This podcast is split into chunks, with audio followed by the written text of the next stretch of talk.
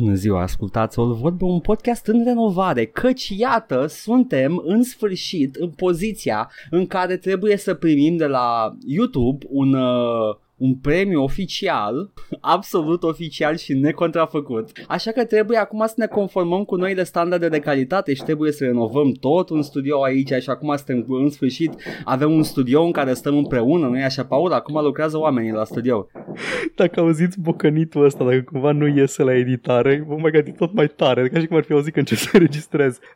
Dacă auziți bocănitul ăsta, care se aude din partea mea, că nu iese la montaj, superb, absolut superb. E așa de azi dimineață, se renovează un spațiu comercial undeva sub mine.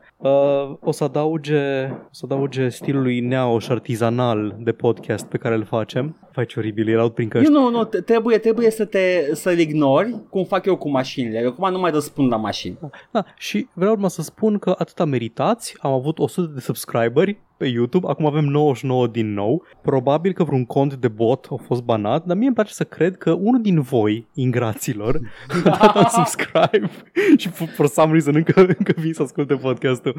Eu vreau să zic că avem butonul, ai zis-o și tu în privat, o zic și eu acum oficial, îl avem, we don't care. Este că important, știi care, Paul, este trebuie să-l vrei ca să-l primești, trebuie să te pleci cu mindset-ul ăsta.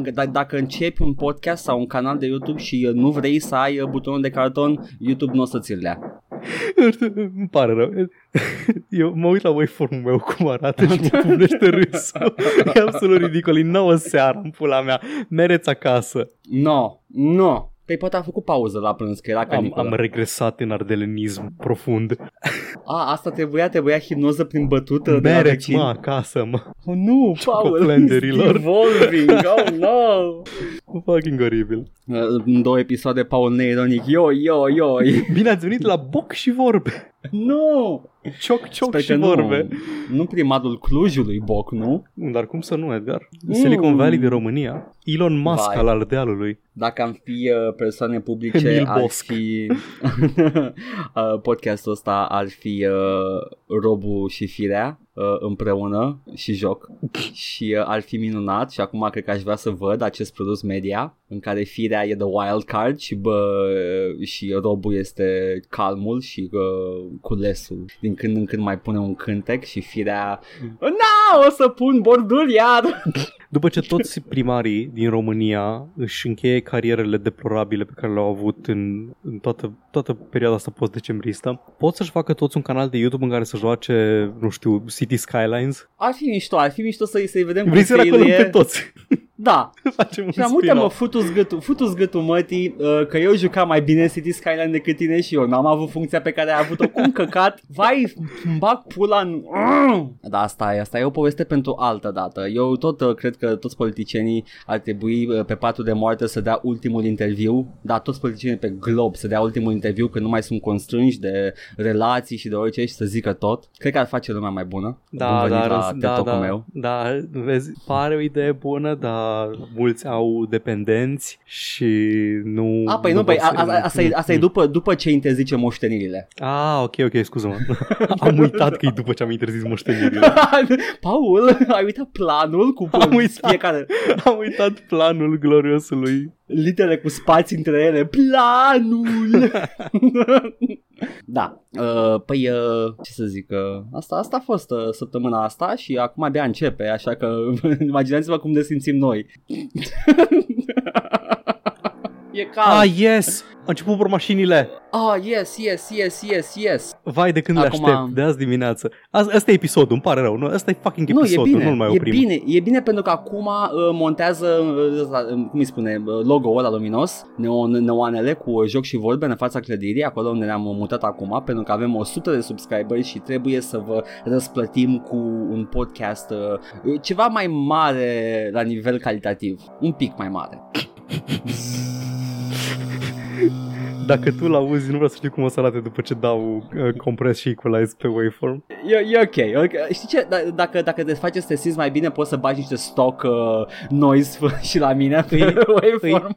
Elevator music pentru tineretul urban este e sentimentul ăla că dacă ești undeva în vacanță, acum, de exemplu, ești undeva la țară, poți să-ți amintești de cât de frumos era la bloc. Au, Doamne, nu serialul ăla. Da. Mă, da, dă-mi un cofrag de ou, te rog, să lipesc pe perete. Unul singur. Nu, trebuie... Un singur cofrag undeva pe mijlocul peretelui. Gata, am soundproof studio, am boost. Coffee.com să joc și vorbe să-mi cumpăr 2 cofrage de ou. Scumpe, man, sunt scumpe. Trebuie să faci un get rich quick scheme ca să fie cu adevărat la bloc și propun eu unul. Haide să cumpărăm toate cartonașele cu Xena, care mai sunt pe piață și să le vindem pe eBay. Ai prins? Ai colecție de cartonașe cu Xena? Nu, Xena. N-am avut niciodată din serialele astea. Am avut abțibilduri din gumă de mestecat cu Jurassic Park. Am avut și eu de ăla. Dar cred că toată lumea le-a avut pe ăla. Cred că e ceva, este, cum îi spune, pajiștea pe care cu toții stăm din generația noastră. Voi niște neandertali, gumă turbo, eu un intelectual, Sam Neill, paleontolog, gumă de mestecat, deci, Jurassic Park. Băi, erau kind of high quality back then. Era Jurassic Park, aveai dinozauri, aveai de toate, trebuia să umpli birou cu ceva, nu? Da, la mine era pe pat.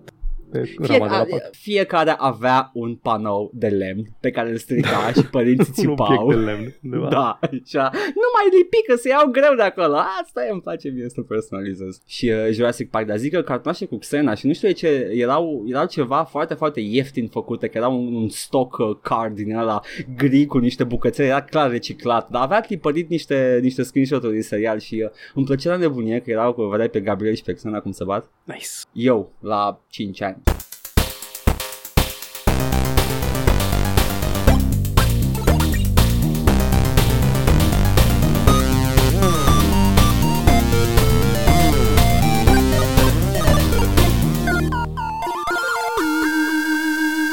Anyway, și când nu colecționăm căcaturi, ne jucăm.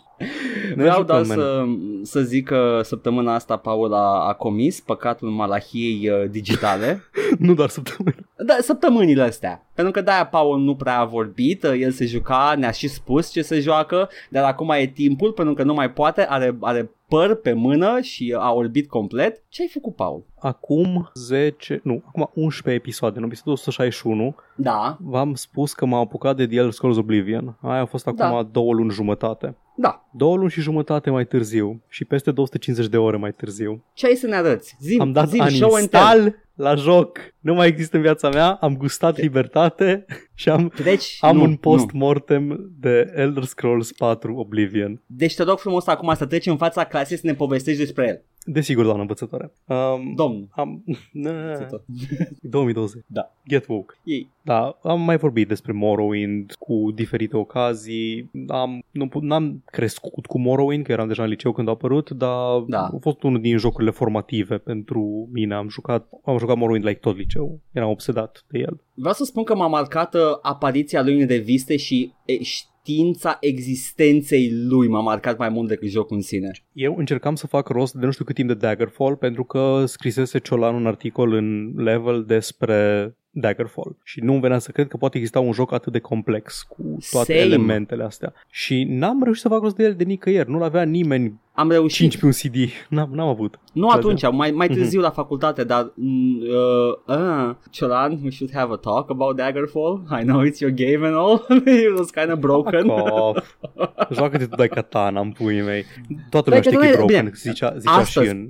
Bun, astăzi pot să joc Daggerfall fără bug-urile alea și la fel și dai katana, nu e nicio problemă. Se pot juca. Zicea și în articolul ăla că e extrem de frustrant cu bug-urile alea și că îți poate strica experiența, dar ideea e că dacă puteai să treci peste era o experiență cu care nu mai puteai găsi nicăieri. Era un joc mare, puteai să mergi cu căluțul, puteai să mergi, ai mii de orașe. Da, sute. Băi, cred că e cea mai mare zonă virtuală creată vreodată. Da, este, e semi-procedural generată, cred. Sună mai impresionant decât este de fapt, este destul de shitty. Da, e foarte basic. Da, așa. Ulterior, nu mai știu, 2003, aș zice, nu știu când a apărut exact, mă rog, și Milena să zic, dar acum nu contează, aveți și voi Google. Pe acolo. Eram în liceu, cred că tocmai ce urma să primesc un PC mai performant decât 686-le obosit pe care l-aveam deja de, nu știu, 7 ani. Da. Am avut de pe clasa 3 până pe clasa 9 am avut un 686 și am tras de el. Am jucat tot ce am putut juca pe el și am primit un echivalent unui Pentium 4 sau ce naiba era, un Athlon XP când am în liceu. Și am jucat Morrowind. Am început Morrowind și l-am reînceput și l-am tot rejucat pe toate părțile, tot așa, în urma unui articol în Level, cred că scris tot de Ciolan despre Morrowind și tot ce puteai face în Morrowind. E posibil să fie Mage's Ghinea. Morrowind, nu sigur, dar să ne scrie în comentă. Așa. Sau preview-ul l-a scris el. Unul mai știu, cred că review-ul l-a scris Ciolan. Nu, sigur, în fine. Da. Puțin important. Da. Na, deci o să trebuiască să compar Morrowind cu Oblivion, singurele două jocuri Elder Scrolls pe care le-am jucat. N-am jucat Skyrim, nu l-am atins încă. Vom face o dialectica Chad Virgin, dialectica Morrowind Oblivion. No. Deci Oblivion e un joc foarte diferit, cu bune și cu rele. Așa. I wanna see where you're going with this. Care e Chadul, care e Virginul? Păi, evident, nu e evident. Dialectica nu se face așa. Dialectica se face întâi expunând ambele părți, okay, după aceea facem sinteza. Oblivion n-am putut să-l joc la momentul respectiv, era din ăla, trebuie shader nu știu cât, trebuie mai mult, pur și simplu nu-mi mergea. Sau ăla era, da. L-am început și îmi mergea foarte sacadat, nejucabil, asta e, nu l-am jucat. Următorul PC după ăla, de pe clasa 9 l-am avut după ce am terminat facultatea, like 2010. Da. Jesus fucking Christ, al treilea PC în 2010, ok.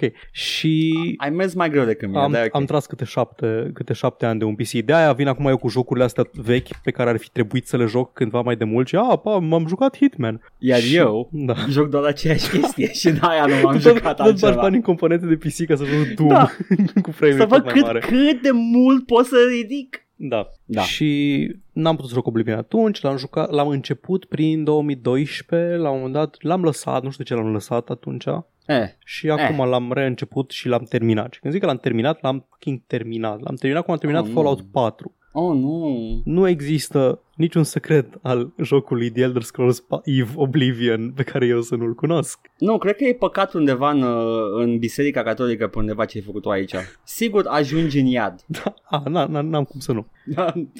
Și l-am început și l-am terminat. Oblivion este un joc. Este un joc RPG. Zi, ce foloase trage omul de la Oblivion? Lapte, carne, brânză. Îmi sună interfonul, nu știu de ce, nu o să răspund. A venit cu mașina ca să-ți dea din telefon.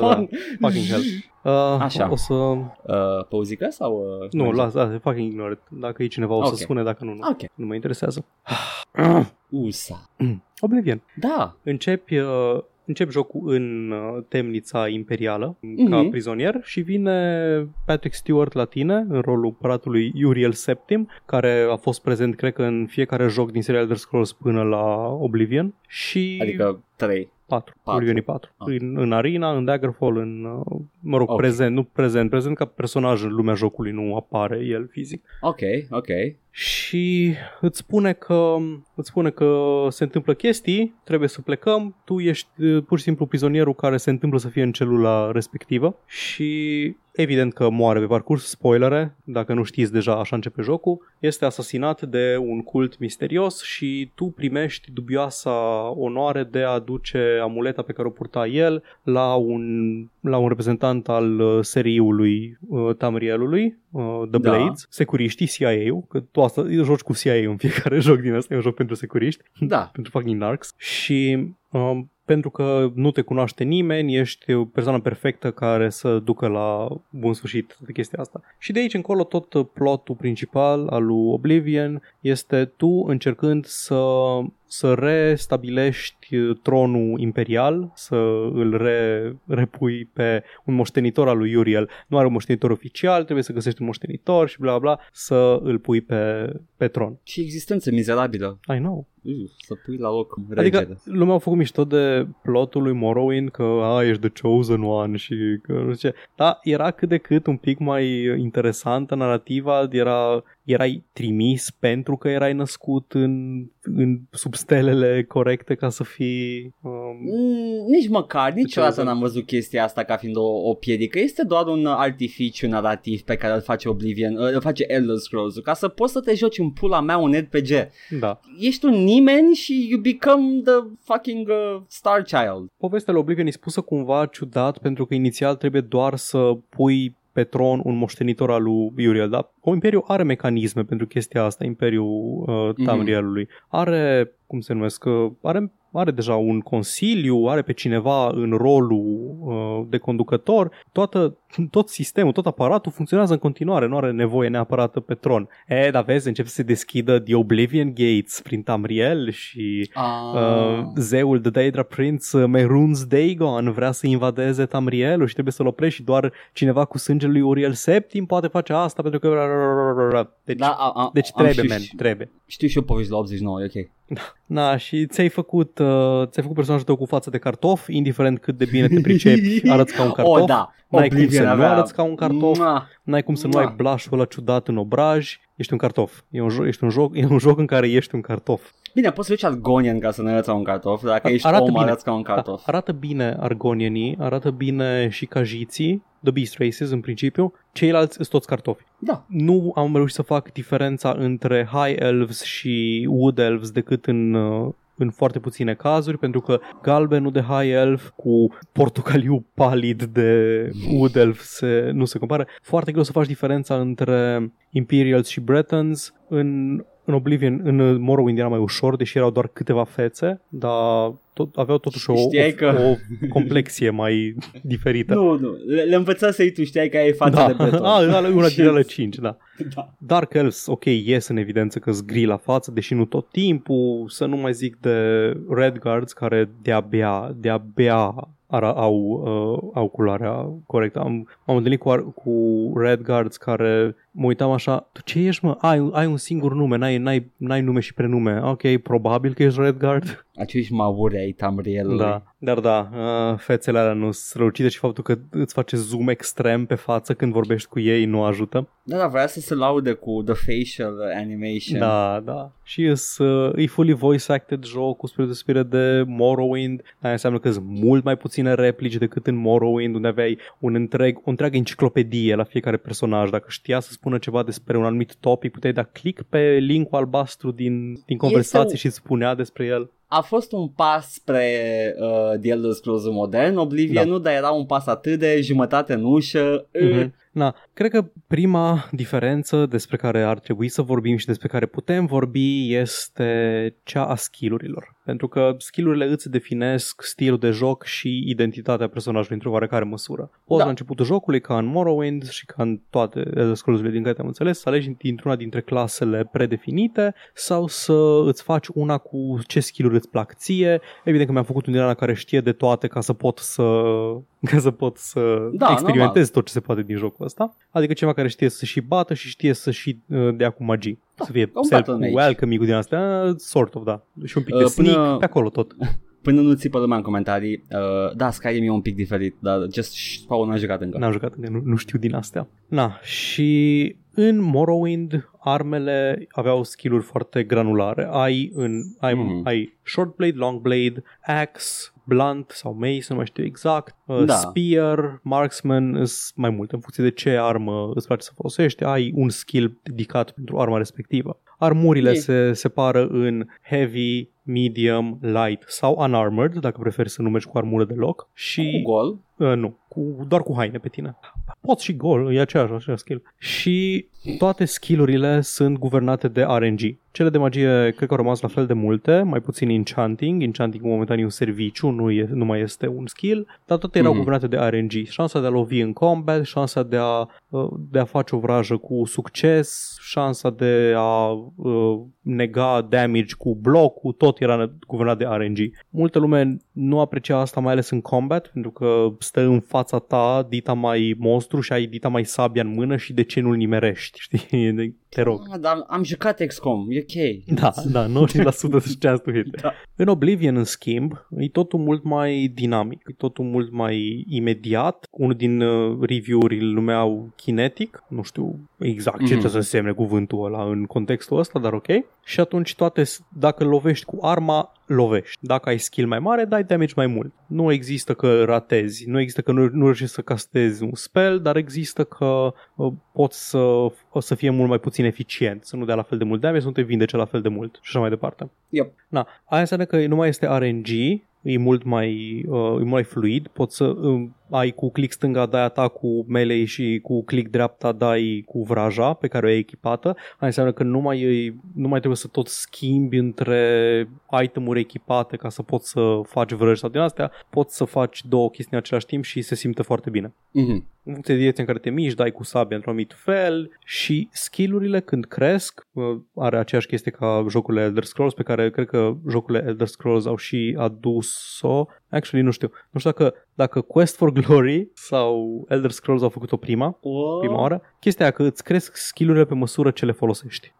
Cea mai mișto chestie care lipsește din aproape toate jocurile. Pentru că e fucking broken. Da, este normal și e mișto să fii tot mai priceput la o chestie pe măsură ce folosești. Băi, două secunde, ai perfectă dreptate. Este cel mai natural, cel mai lifelike progression system, dar în orice, de fiecare dată când începe Oblivion, Morrowind, eu tot timpul încep să sar, pentru că trebuie să sar acrobatics. Băi, ce nu face lumea așa și în viața reală? Am putea și am avea gambe mult mai puternice. Am avea cele mai puternice gambe. Am putea sări ca în Superman ăla lui Fleischer, one leap over entire building. Wow, am fi super oameni. Am putea face asta. De acum acolo țopăiți peste tot. Da. Și la fel, skill de athletics pe măsură ce alergi. Da, te să alergi și să țopăi. Motiv pentru care eu unul nu înțeleg introducerea cailor în Oblivion, pentru că e în directă opoziție cu scopul meu de a avea un skill de athletics sau de acrobatics mult mai mare. Mergând pe cal, nu crești niciun dintre ele. Dar e imersiv. Da, este imersiv și o să vorbesc despre imersiune imediat. Ok. O chestie interesantă la sistemul de skill-uri este că acum la fiecare treaptă de 25 primești un perk. Okay. Nu mai e doar o creștere incrementală, liniară în eficiență, primești un perk. De exemplu, la skill-urile de arme, pe măsură ce ajungi la treptele astea, poți să ai acces la o mișcare în combat. De exemplu, un atac care dezarmează, un atac care face knockdown, un atac care paralizează, sau la armuri, la nivelurile cele mai mari, ai acces la extrem de utilă abilitate de a ignora greutatea armurii pe care o porți. Wow. Și a-ți elibera o grămadă de loc în inventar dintr-o dată. Wow, acel inventar care este foarte prietenos. Exact. Famously friendly cu utilizatorul. Și e interesant, adică simți că mergi către ceva, nu doar că crește cu 1 numărul și crește procentajul cu nu știu cât. Și pe măsură ce faci, îți cresc skill-urile sau abilitățile, lumea începe să te catcall-uie pe stradă, Edgar. What? Te catcall-uie lumea pe stradă, Edgar. Look at the muscles on you. You look like you're comfortable in heavy armor. Speedy one, aren't you? You look like you're handy with a blade. Nu mi-aduc aminte să mor dacă mi-aduc aminte. Fucking continuu, Edgar. Fucking hell. Educați-vă, băieții. Cancel Tamriel. Da, cancel Tamriel. Da, chestia asta este contrabalansată de faptul că avem mult mai puține skill-uri. Și mult mai puține replici. Skill-urile de arme, de exemplu, sunt, în afară de arcuri și de pumni, sunt două. Blade și blunt. Nu mai ai sulițe, nu mai ai blade și blunt. It makes more sense, dar de fapt nu, că una e o suliță, alta e o sabie. Indiferent că ai un cuțitaș în mână sau un claymore, e skill-ul tău de blade. De ce ai folosit cuțitașul în loc de claymore? Doar așa de flavor, de imersiune, Edgar? Așa fac și eu când mă duc, mă laud pe la prieteni. Am stat și eu cuțit de bucătărie în mână, dă-mi sabia aia, lasă că știu eu cum mi se face. Blunt include inclusiv topoarele, pentru că, deși nu are niciun sens, e tot armă cu lamă, dar ok. Blunt include topoare, ciocane, staves și topoare. Păi, și în regiunea imperială se încăpățânează toți să dea cu partea blunt a toporului. Da. Sunt câteva skill-uri care se extinde enervant de crescut, de exemplu, preferatul meu, Mercantile. Okay. Mercantile e ăla care îți guvernează skill-ul de barter, de a primi mai mulți bani și de a vinde pe mai mulți bani obiectele, loot-ul pe care îl găsești. Edgar, jur, nu înțeleg ce rol are în jocul ăsta. Toate magazinele au un număr limitat de bani pe care i-au în inventar. Așa era și în Morrowind. Dar în Morrowind era un pool de bani. Nu știu, să zicem că cel mai mare inventar din joc era de 5.000 gold și majoritatea aveau 1.000, 2.000, ceva în genul ăsta. Ok. Dacă le vindeai ceva, le scădea din bani. Dacă cumpărai ceva de la ei, le creștea chiar și peste limita respectivă. Mhm. Aia înseamnă că lumea făcea o chestie numită creative buying. Cumpărai chestii de la anumiți comercianți ca să le crești nivelul de resurse disponibile, numărul de bani pe care i-au și ți-l pot plăti, ca să le vinzi obiectul ăla scump pe care le ai la tine, după care mergeai și începeai să vinzi pe la alți comercianți toate chestiile pe care le-ai cumpărat de la magazinul respectiv, că erau mai mici și mai puțin valoroase unul câte unul. Sau băgai mod cu comerciantul cu 100.000 din la intrare în Balmora. Nu cred că am jucat vreodată Elder Scrolls fără modul ăla de bani la comercianți. Da. Acum, ideea e că în Morrowind loot-ul high level sau așa, de obicei era, nu aveai ce face cu banii în primul rând și în al doilea rând loot-ul erau artefacte, erau chestii unice pe care le găseai pe hartă. Adventure. Da, exact. Da. În Oblivion, fiecare magazin are un număr fix de bani pe care îi pot plăti pe fiecare tranzacție în parte. Cel mai mare disponibil este de 1.000, cred că unele moduri și expansion adaugă câteva magazine cu 1.500 sau 2.000. Singurul mod de a crește cifra asta e de a avea un skill exorbitant de mare în Mercantile. Wow. Te lasă să investești într-un magazin ca să le crești cu 500 odată și după aia 500 încă o dată numărul de gold coins pe care au disponibili. Skill-ul de Mercantile crește vânzând câte un item odată. De câte ori vinzi un item, crește cu 1%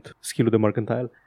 Dacă vinzi 20 de items, e o singură tranzacție, crește cu procentul respectiv. Dacă vinzi fiecare item în parte de 20 de ori, așa, din batch-ul ăla, crește cu 20% din alea. Okay. Jocul te încurajează să dai sell, apeși pe punctul de sell, duci sliderul la 1, apeși OK și confirmi că vrei să vinzi. Să faci asta de 20, de 100 de ori ca să crești skill-ul de Mercantile, ca să poți să investești în magazine, ca să le crești inventarul, ca să poți să vinzi chestii mai scumpe, itemuri pe care le găsești pe hartă, care valorează 40.000 de gold coins și maximorum în jocul ăsta cineva îți poate oferi 3.000 de gold pe el. Yeah, no thank you, le păstrez în buzunar. Sau la casa mea. Ai casă, nu? Ai un sistem de cumpărat case în fiecare oraș major din joc sau modurile, 3 dintre moduri mai adaugă niște case. Na, acum ce faci e că mergi la ăștia și de câte ori le vinzi ceva, am o chestie de 40.000, ți-o vând, dă-mi 1.000, ok. După aia vinzi încă o chestie pe 1.000, după aia încă o chestie pe 1.000. Cifra aia de 1.000 rămâne acolo. Oamenii ăștia sunt milionari, oamenii ăștia stau să-ți cumpere ție căcaturile din inventar. Nu au stoc limitat de coins. Right. E un sistem atât de contraintuitiv, nu-l înțeleg. Deci măcar contraintuitiv, e un sistem prost. Da. Celălalt skill care m-a enervat, tot skill-ul social de Persuasion, nu mai este bazat pe RNG, ca în Morrowind, e un minigame de Simon Says în care ai 4 felii de plăcintă și 4 segmente cu 4 acțiuni, ai brag. Și sau... Simon Says, e o chestie care se rotește și trebuie să anticipezi cum vine. Exact. Îi brag sau boast sau ceva în genul ăsta, coerce, joke sau admire.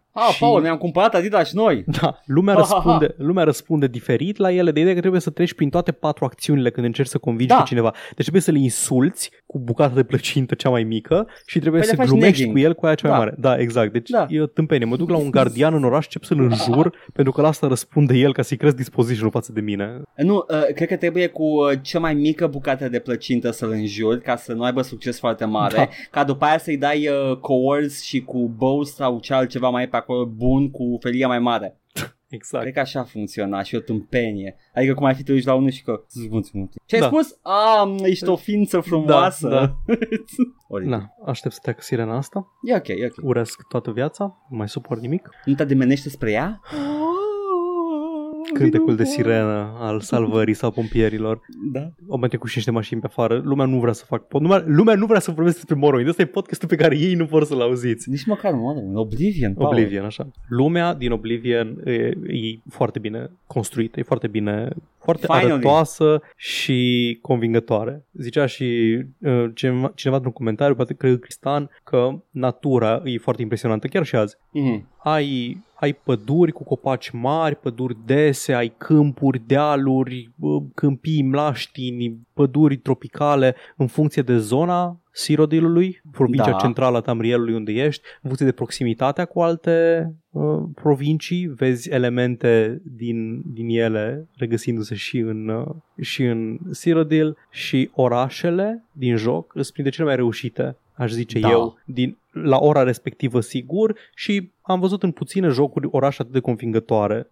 Convingătoare, dar iconice. Da, exact. Fiecare oraș în parte are o identitate. Da. Arată într-un anumit fel. Cei din Hall arată inspirat din arhitectura Morrowindului, nu cea din Vardenfell, dar cea din Mournhold, din capitală. Mm-hmm. Bruma, plin de norzi și inspirat din Skyrim, arhitectura case de Skyrim, jumătate scufundate în pământ pentru căldură. Ai case cu tematică de, ai orașe cu tematică de Hammerfell în cum se numește, în Anvil. Da. Leywin, care e oraș de Black Marsh, în fine, s-o grămadă.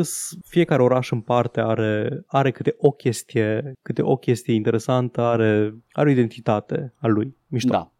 Foarte bine făcut. Și natura, cum am zis, poate e de la carantină, poate e la faptul că n-am mai ieșit din casă, dar e verdele ăla, e un verde foarte convingător, e o natură.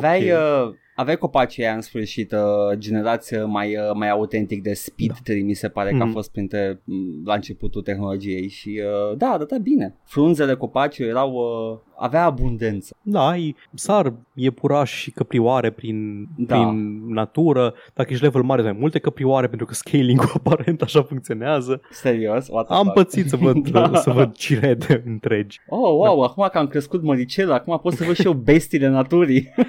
Da, și orașul imperial e destul de impresionant. Nu e atât de mare cât te-ai gândi, având în vedere că ieși din temniță la începutul jocului, urci un deal și îl vezi impunător în vale, dar dacă urmești quest-ul principal, durează ceva până ajungi înapoi în oraș. E clar primul lucru pe care au vrut să-l vezi și au avut dreptate, adică it's for a good reason, o să-l ții minte tot restul vieții dacă ai jucat Oblivion. Și e o vale întreagă, înconjurată de dealuri de jur împrejurul orașului și absolut domină orizontul când ești pe dealurile respective. Dar poți să mergi atât de departe în provincia asta încât nu mai vezi nimic, ești undeva în complet altă zonă, ești undeva într-o pădure, după dealuri, în munți. Ziceau la un moment dat că e cam de 2 ori mai mare decât Vardenfell-ul din Morrowind. I can believe that, că era destul de mic cu Morrowind-ul. Și am mers foarte mult pe jos, apropo de imersiune. Da. Am mers foarte mult pe jos și am încercat să joc cât mai imersiv jocul, adică mă opresc la Han. Este seară, uite un Han sus pe deal, mă duc acolo, mi iau o cameră, rămân, mă duc jos, beau ceva de la bar, merg cu calul, îmi las calul afară la graj, mă plimb pe unde nu folosesc fast travel-ul pentru că e defeat the purpose și nu mai crește skill de acrobatics oricum. Da. Și încerc să explorez în felul ăsta jocul. Și e fain să faci asta într-un joc Elder Scrolls, primele 10, 20, 50 de ore. Da, nu, deja ai depășit cu 40 și ceva de ore. Dar după aceea ajungi la Faction Quest și, te plimbă alea, vai despre mine. Ai putea să fi făcut 20-20 anul Oblivion, dar... În Morrowind, dialectica Chad, în Morrowind facțiunile erau mult mai multe. Aveai 3 case, 3 Great Houses, aveai The Imperial Cult, aveai The Temple of the Tribunal, aveai Imperial Legion și aveai cele 4 gilde tradiționale, ca să zic așa, The Fighters Guild, The Mages Guild, The Thieves Guild, și nu aveai The Dark Brotherhood, dar aveai The Morag Tong, care este o gildă de asasini mai oficială, ceva din ăsta. Da. Ai mai multe facțiuni și în Oblivion, dar sunt doar funcționale, doar există acolo pentru scopuri de un quest sau ceva de genul ăsta, la care îți dau joburi efective, sunt așa Fighters Guild, Mages Guild, Thieves Guild și The Dark Brotherhood. Da. Quest-urile sunt interesante. În majoritate, fiecare dintre ele au și câte o poveste prin care te plimbă, un questline, nu făcând joburi pentru ei, și un deznodământ anume. Și sunt interesante, sunt bine făcute. Dar unde... Cred că, scuze, zi. Cred că ăla de Dark Brotherhood este excepțional, da. Dacă mi-aduc aminte bine. Da, e foarte bun. Ok. Dar dacă în Morrowind te puteai înscrie în orice oraș major, în gilda respectivă și să primești joburi de alea de căcat la început, primeai, nu știu, du-te omoară șobolanii cu tare, du-te omoară niște Nexhounds, nu știu unde, așa? La Mages Guild toate quest-urile, du-te și spionează pe cutare, du-te și sabotează pe nu știu cine, că Mages Guild sunt oribili. CIA, yay! Da, și doar ulterior, de la anumit rang încolo, ziceau, nu mai am joburi pentru tine, du-te doar cu tărescu din Vivec care să-ți dea joburi și acolo începea quest line-ul cum ar veni, erau interesant legate între ele, de cel mai mult erau Fighters Guild și Thieves Guild, erau interconectate pentru că Fighters Guild-ul era corupt și infiltrat de Kamona Tong, de sindicatul criminal și voia să elimine Thieves Guild-ul și funcție de în ce ordine le făceai și cu cine te aliai, puteai să rezolvi mai multe feluri conflictul ăsta între cele două gilde. În Oblivion îs aproape complet liniare și te plimbă foarte mult și motivul ăsta e, eu am încercat să joc natural jocul, imersiv, am mai zis, să mă duc, mă duc prin ce oraș am treabă, conform main quest-ului sau în zonă și dacă trec pe undeva fac quest-urile acolo, fac quest-urile pentru gilda acolo. Da. Dar quest-ul principal nu te duce în Anvil, orașul Anvil niciodată, nu te duce în, cred că nici în Chadenhall, în Chadenhall te duce, nu te duce în Leyawen, în Bravil, în jos, te duce în vreo 3 orașe din 7 sau 9 sau câte sunt. Și aia înseamnă că dacă nu faci un quest secundar care-i cumva legat de quest-ul principal, dar nu e obligatoriu, în care trebuie să aduni aliați din toate orașele, poți să nu vezi peste jumătate din orașe și nu ajungi niciodată la singurul loc unde poți să iei quest-ul de prim nivel de Fighters Guild, de exemplu. Oh, wow! Care doar în Anvil îți dă quest-ul cu șobolanii pe care trebuie să-l faci la nivelul 1. În schimb, pentru Mages Guild, înainte să primești quest-urile de căcat de Apprentice, trebuie să iei câte o recomandare, să faci un quest pentru fiecare Mages Guild din fiecare oraș din Cyrodiil. Adică are sens că sunt cum ar veni facultatea din Tamriel, sunt efectiv singura unitate de învățământ din Tamriel, tehnic. Da. Aia înseamnă că am terminat main quest-ul cu totul înainte să pot să încep toate quest-urile de facțiuni. E ok, doesn't get better in Skyrim. și în momentul în care am început să fac quest-urile de facțiuni, am zis, nu mai pot așa ceva, nu, fast travel peste tot, fast travel, îmi pare rău jocule, știu că vrei să fiu imersiv, fast travel, am Acrobatics 75 deja, nu mai trebuie. Și chiar și cu fast travel, din momentul în care am terminat quest-ul principal și până am terminat toate faction quest-urile, mi-a luat încă câteva seri, pentru că quest-urile nici măcar nu te duc în... Nu-ți dau de lucru prin preajma orașului. Te duc, ești în nordul provinciei, în Bruma, da, du-te, fă un quest, te rog, jos în Leyawen. De ce mi-l dai tu?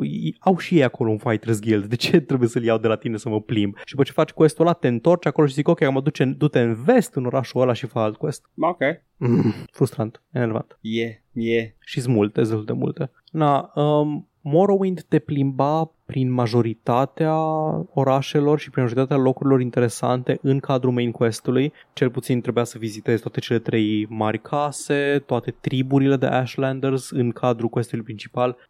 Te plimba natural prin locuri care aveau alte quest-uri de făcut dacă vorbeai cu cineva. Oblivion nu face asta. Oblivion se bazează pe faptul că tu o să vrei să mergi în locul respectiv. Sounds to me like they didn't have enough time to finish it all. Așa sună. Pentru că, Edgar, în momentul să vorbim pe dungeon-uri. Oh, nu!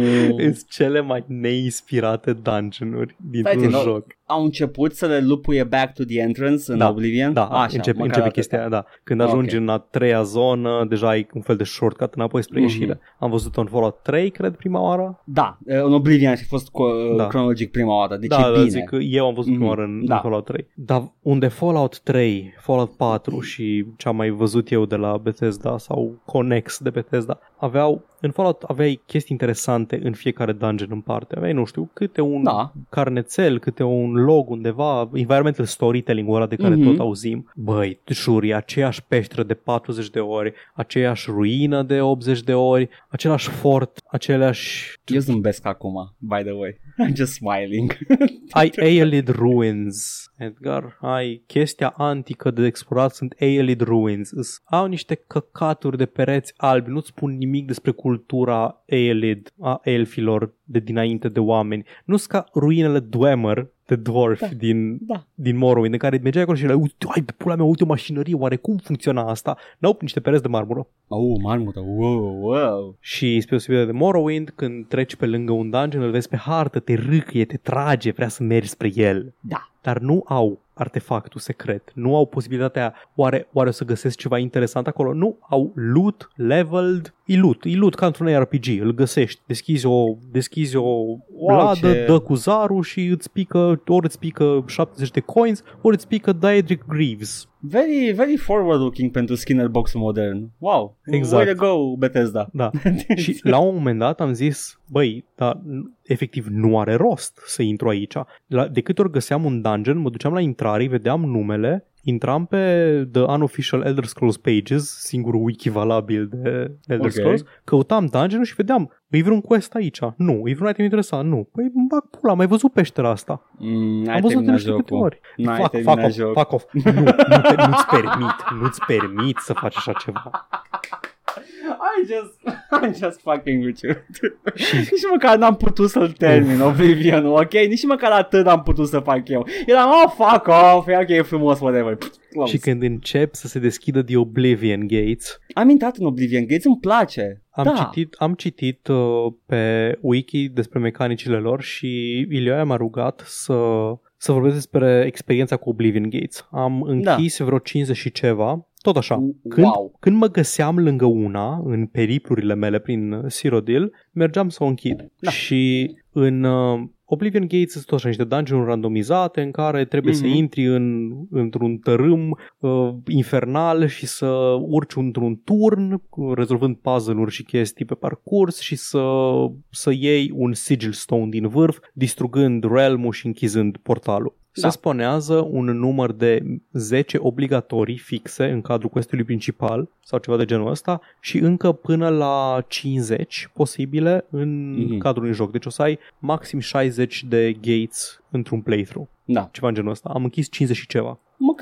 Primele câteva, mergeam pe acolo, interesant, oare cum e aici? Uite, dacă merg pe aici, prin peștera asta, ajung în turnul ăsta, acum trebuie să găsesc un lever ca să-mi coboare podul ăla, ca să pot să ajung, și mă băteam cu tot felul de moștri și trăgeam prin environmental hazards până ajungeam sus de tot în turnul ăla și trăgeam de Sigil Stone și îl distrugeam. După câteva din astea, am zis, ok, bun, am deja acrobatic skill mare, știu deja turnul ăsta conectat cu alte două turnuri, știu ce trebuie să fac, știu unde trebuie să mă duc, pentru că e același puzzle, sunt câteva vreo 5 tipuri de Oblivion Gates și mergeam direct la țintă. Nu mai stăteam să mă bat cu nimic. Fugeam, ziplining până la mânerul de care trebuia să trag, nu mă băteam cu nimic, după intram în camera centrală, fugeam printre inamici, făceam slalom, mă duceam, luam Sigil Stone-ul, gata, ciao. Vai, dacă The Cube în celebra serie de filme era făcut de Bethesda, se termina mult mai repede totul.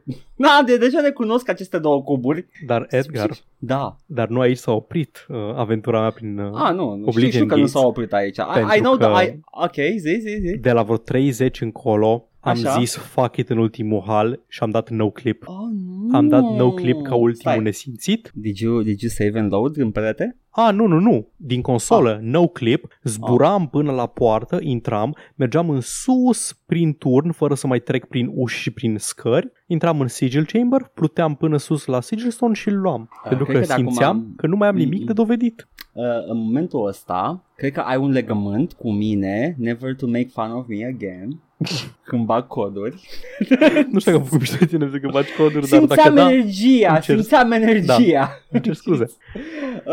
Da, there you go, gata, asta e, acum ești în tărâmul meu al iadului, e ok. Deci dungeon-urile o să experiență oribilă. Acum, m-am căcat mult pe jocul ăsta, așa că vreau să mai zic niște chestii pozitive înainte să închei. Yes. AI-ul îmi place. Mă refer la Radiant AI-ul ăla care a fost pionierizat în Oblivion. Advanced Human AI. Da.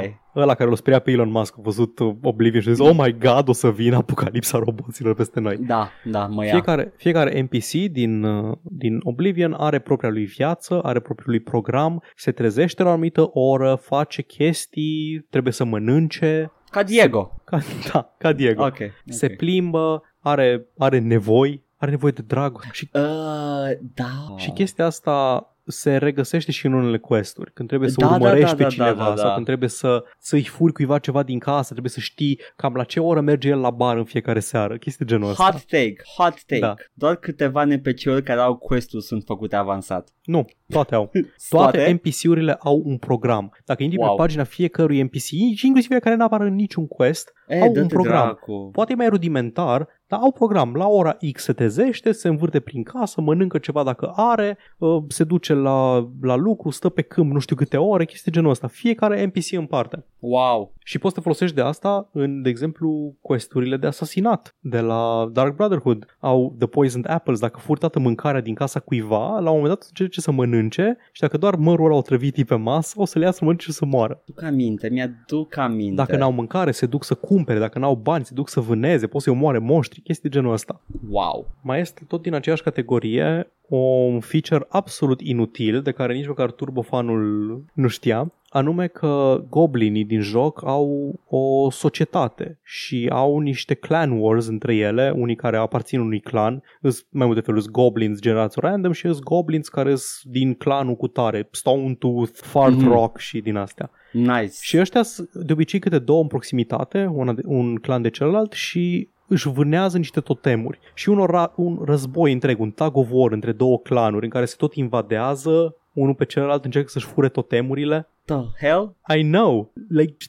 Nu știi dacă nu citești despre chestia asta, pentru că e greu să observi. E un quest care se bazează pe chestia asta și când am citit despre el pe wiki, zicea că asta face parte din mecanica mai largă de Goblin Wars. Ah, yeah, you don't say. Advanced Goblin AI as well. Da, exact. Wow. Da. Și alte chestii pozitive despre el ar fi expansionurile, exceptând expansionurile. Au început iar să bată.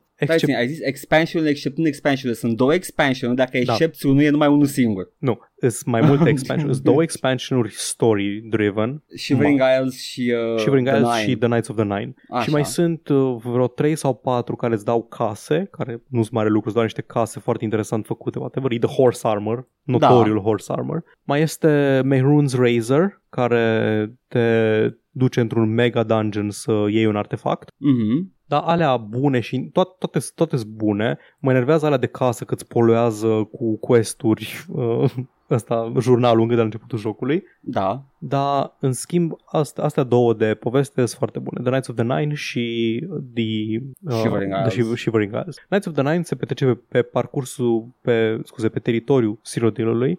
E o poveste arturiană în care trebuie să restabilești un ordin cavaleresc și să găsești din nou niște artefacte pierdute pentru a te bate cu un rău suprem care stă să invadeze Cyrodiilul. Interesant. Quest-uri mișto, personaje mișto, e scris bine. E o chestie din aia în care în fiecare quest pe care îl faci în cadrul Knights of the Nine recrutezi incidental pe cineva, ori îl salvezi într-un dungeon, ori ai interacțiune cu cineva care apare ulterior la mănăstirea unde e baza centrală și vrea să intre în ordinul cavaleresc și cu cât ai recrutat mai mulți o să te asiste în ultima bătălie. E interesant, e mișto făcut. Și Shivering Isles e de departe cel mai bun content din Oblivion. E un landmass nou, e tărâmul lui Sheogorath, Lord of Madness. Ah, I know the fucker. Te cheamă să-l ajuți cu o chestie, voice acting foarte bun, personaje foarte interesante, totul foarte colorat, totul foarte ciudat, pentru că fiind The Realm of Madness, e împărțit în două tărâmul ăsta, în Mania și Dementia, cu vegetație diferită, deci cu floră, cu faună diferite.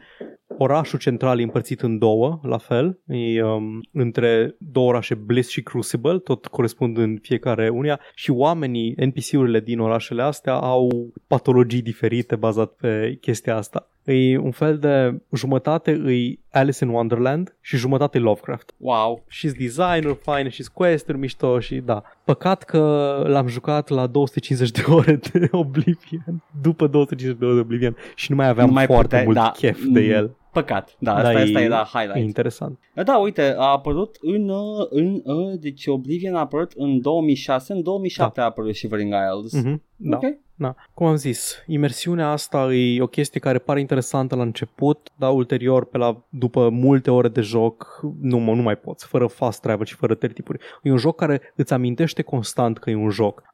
te bați, te distrezi, dai cu sabia, ai dat de 3 ori cu sabia, nu ai vrea să te întrerupi la fiecare 30 de secunde de dat cu sabia ca să deschizi inventarul să bei o poțiune? I mean, it's content!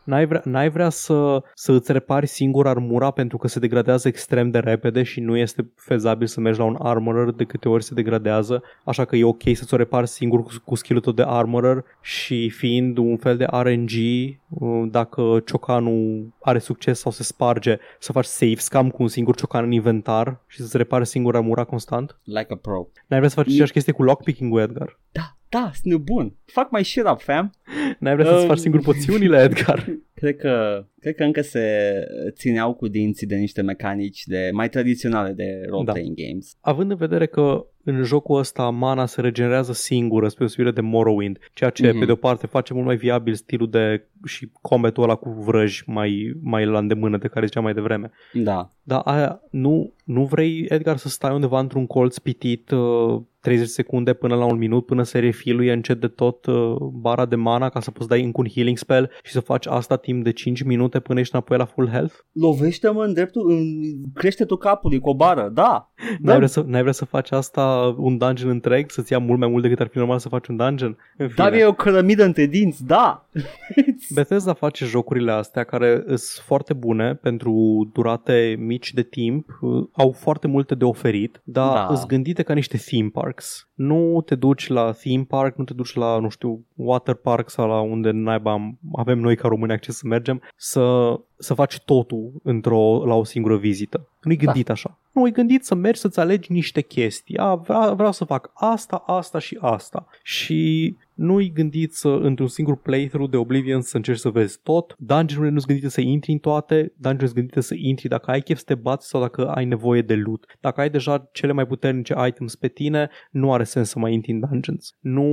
Nu are sens să te plimbi pe hartă, deși e foarte frumoasă. Are sens să te plimbi dacă ai chef, dar are fast travel, man. Vrei să faci quest-ul, fă numai ce vrei când vrei. Nu încerca să te imersezi în lumea asta construită să pară imersivă. Dar de fapt e foarte ușor să vezi firele din spate odată ce începi să interacționezi cu ea.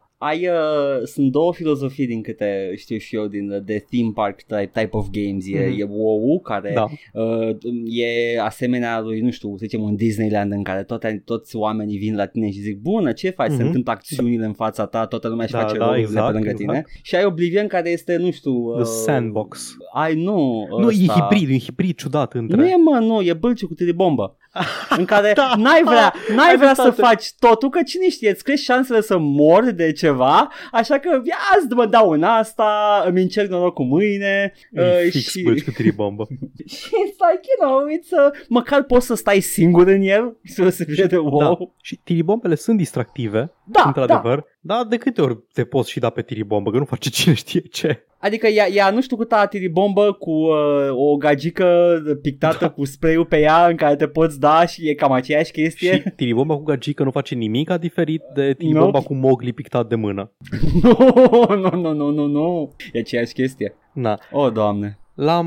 Mi-am terminat socotelile cu el. Când am terminat eram entuziasmat că pot să mă joc și altceva, mă simțeam liber. Oh my God. Am terminat cu Oblivion și nu știu, nu mi se pare ok să închei așa un joc. Păi e interes academic, ai spune? Oblivion-ul? Nu, cum am zis, dacă nu-l joci ca un om defect la cap, ca mine, poți să găsești chestii distractive în el. E un joc ok. Nu știu dacă l-aș recomanda peste Skyrim, n-am jucat Skyrim, dar tot ce am auzit și ce am văzut, nu știu de ce ai juca Oblivion în loc de Skyrim. Când ai toate Elder Scrolls-urile excluzând Daggerfall și Arena, prin motive evidente, Morrowind, alegerea între Morrowind și Skyrim. Ar fi cam capetele spectrului de RPG. Da, și Oblivion e așa un fel de hibrid care începea să tranziționeze înspre Skyrim, dar nu terminase încă. Nu e suficient de profund cât să renteze peste Morrowind și nu e suficient de streamlined ca să fie. N-au avut bugetul să go all the way. Skyrim este finalitatea lui Oblivion dacă Oblivion avea avut buget. Da, este un moment în istorie. Exact. Și sunt chestii pe care le face bine, mm-hmm. Sunt chestii la care nu prea știe ce vrea să fie. O criză de identitate a jocurilor Bethesda. Asta e. Măcar avem voice acting-ul care schimba actorul mid-dialog. Da. Zic că ai văzut-o în joc? Am pățit de câteva ori.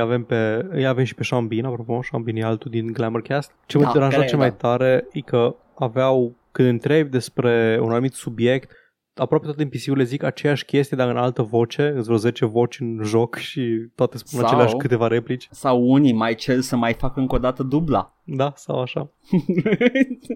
Oh, Doamne. Atât. Vai, am 50 de minute am vorbit despre Oblivion. Jesus fucking Christ. Trebuie să-ți dai seama că Bethesda și-a clădită averea pe jocul ăsta. Da. Că Morrowind i-a adus în the spotlight, dar Oblivion i-a adus în mainstream. Somehow. I don't know how. Da. Sau să fie Fallout 3 de fapt la care i-am împins pe mainstream. Nu cred. Adică Oblivion era tehnic impresionant la ora la care ieșise. Nu știu cum se vindea, nu știu care a fost hype-ul din jurul lui, dar îl văd ca fiind un joc groundbreaking.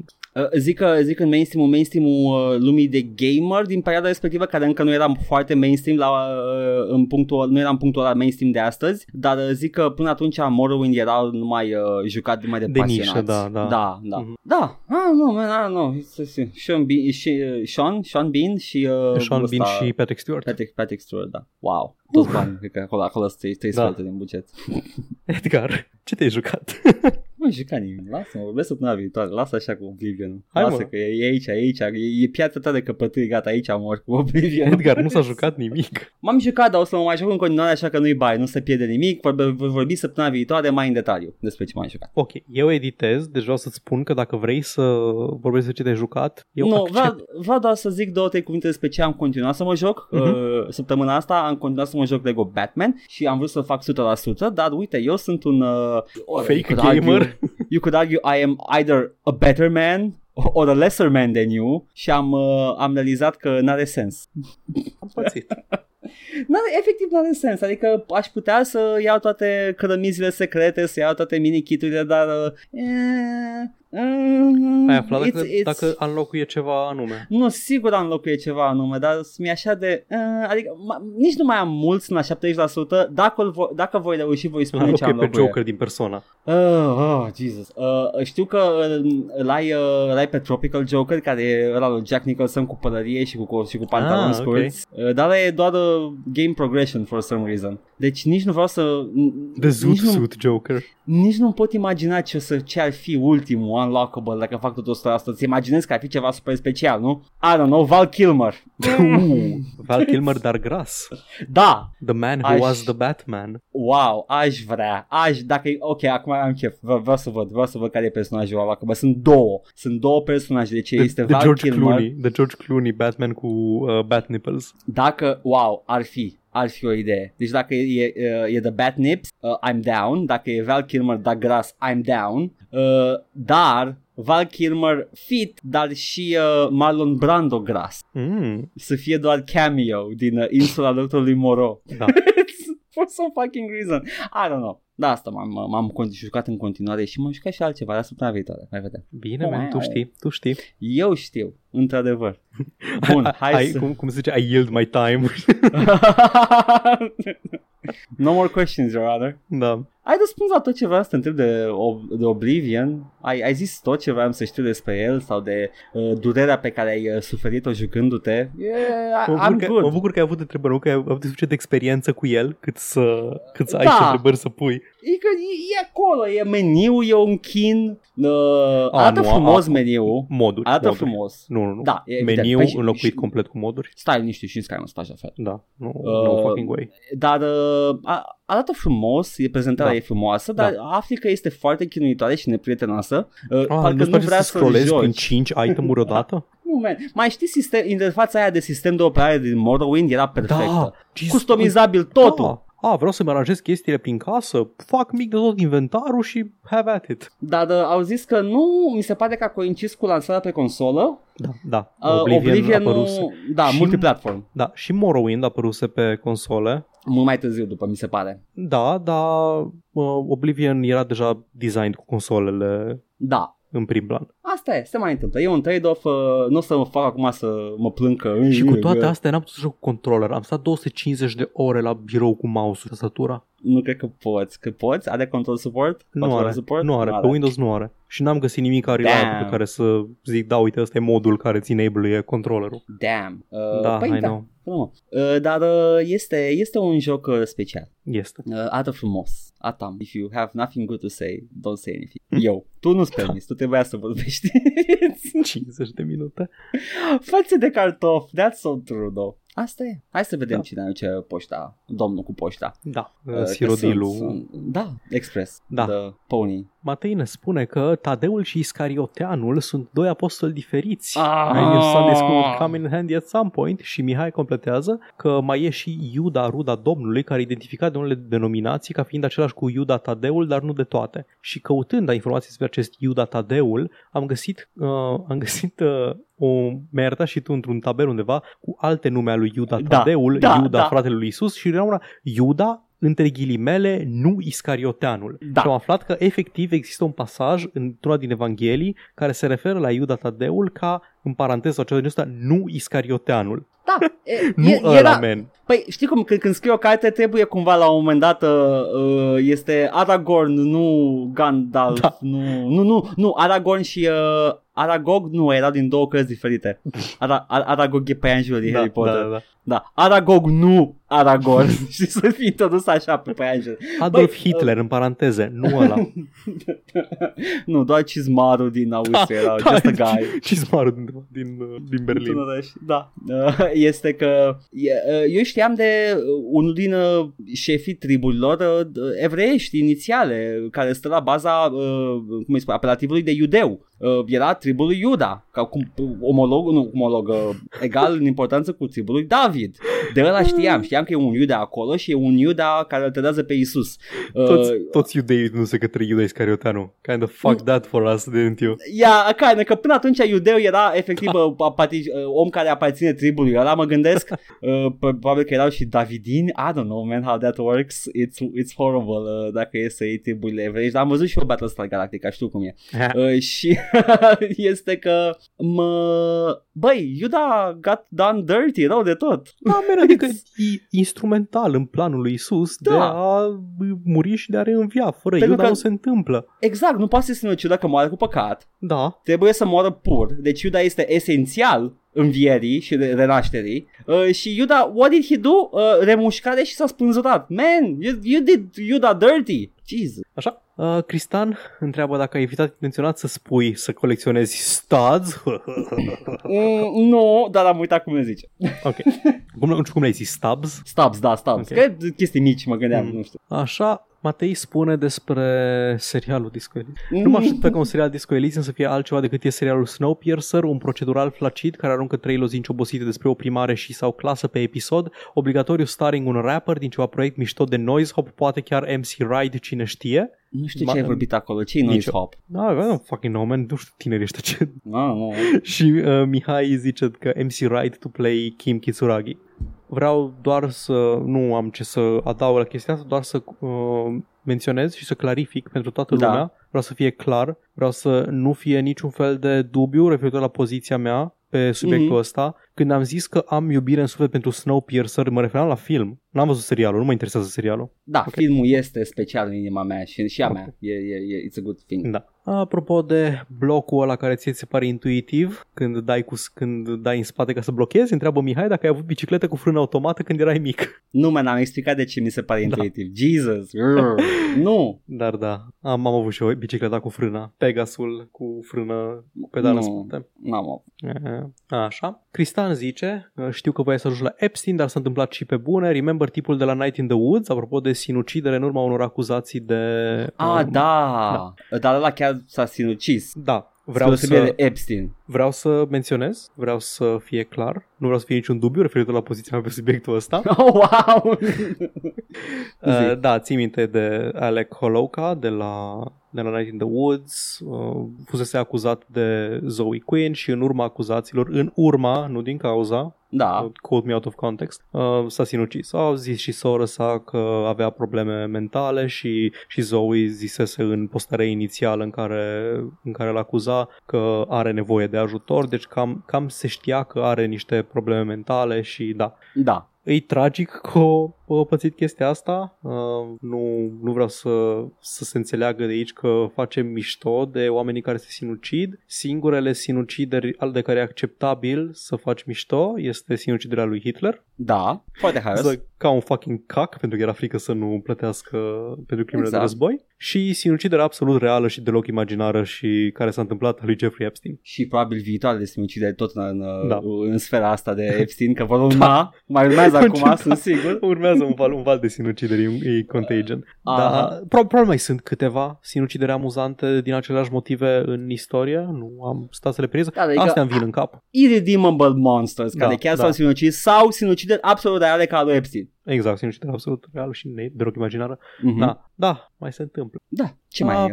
Apropo de faptul că Drow sunt o rasă rea pe care vor să... la care și D&D vrea să renunțe la conceptul de rase rele din jocul lor. Mihai spune că sunt atât de răi Drow încât i-au scos din Community. I don't get it. Era un episod în sitcomul Community... Așa. Care a reapărut pe Netflix recent și unul dintre cele bune episoade în care se joacă Dungeons and Dragons gașca.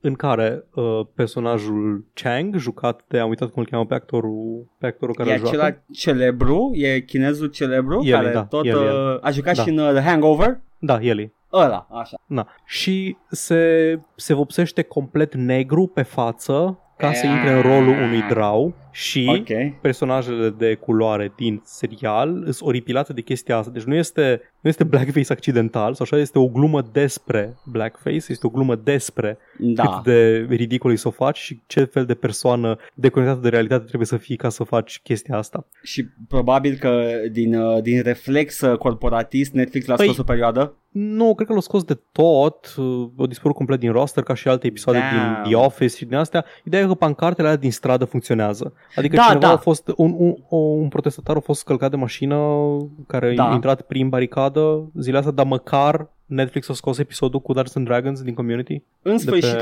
avem niște cum îi spune, good fucking changes din partea se văd rezultatele. Da. Aceste entități foarte, foarte bogate și influente în sfârșit fac ceva ce contează, răspund cerințelor străzii, mă bucur. Da, it's woke corporatism, e fucking cancer, ok? Glumai pe voi, revăzusem deja Community, puteți să ștergeți ce episoade vreți voi din partea mea.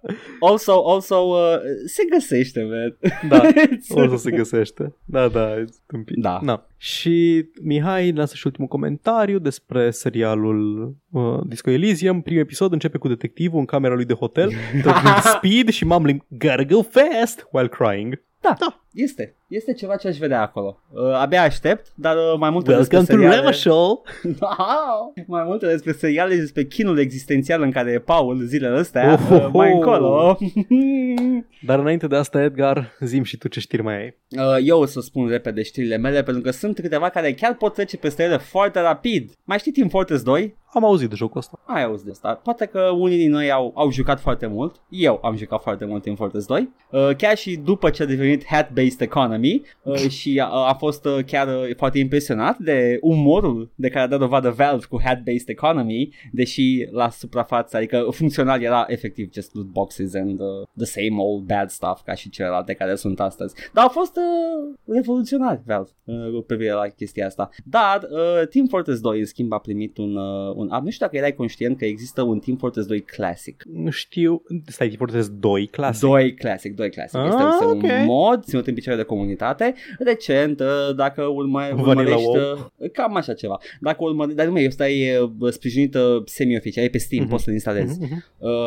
Valve a luat mâna de foarte mult timp de pe Team Fortress 2 și este ținut în picioare în principal de comunitate, iar acum comunitatea, o parte din comunitate a scos acest Team Fortress 2 Classic, care recent a primit un update similar update-urilor oficiale de la Team Fortress 2, cu pagini, cu zile și în fiecare zi anunțau câte ceva nou și la finalul zilelor aveai butonul de download și puteai să începi să joci. Și au băgat arme noi, arme scoase din beta, rebăgate de ei și remodelate foarte frumos, două echipe rebăgate din Team Fortress original, The Yellow and The Green, pentru niște four team free for alls foarte interesante. Au băgat VIP mode-ul, un mod de joc din Team Fortress original, care trebuia să apară și în Team Fortress 2, dar a fost scos de Valve în producție.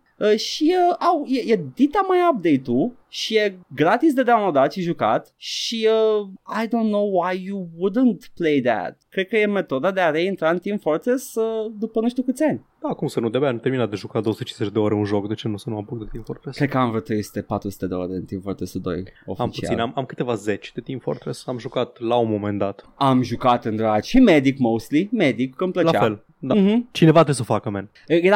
Eram așa, cineva trebuie să o facă și de obicei the linchpin of the whole team fight era medicul sau heavy-ul. Și în funcție de ce lipsea, mă băgam ăla. Am jucat și heavy, am jucat și medic, mai puțin spy aproape deloc. No, that's not for me. Engineer câteodată era comod.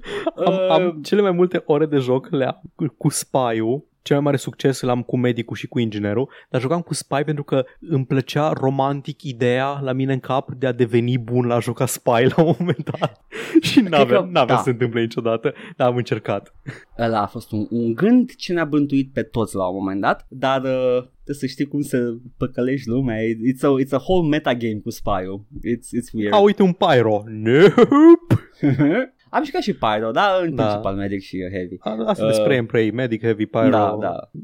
Plăceau și mie. Demo-ul într-o oarecare măsură. Yep. Dar acum e update-ul ăsta care este online și puteți să-l downloadați să jucați. Nice. Team Fortress 2 Classic. Yes. Mai am o știre despre NBA 2K21.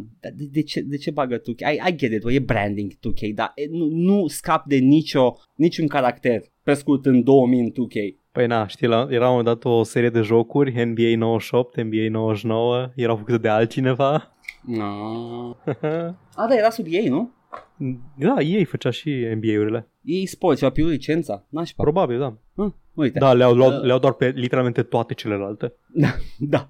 Fotbal american. Da, și hockey. Și, și baseball și whatever. Da.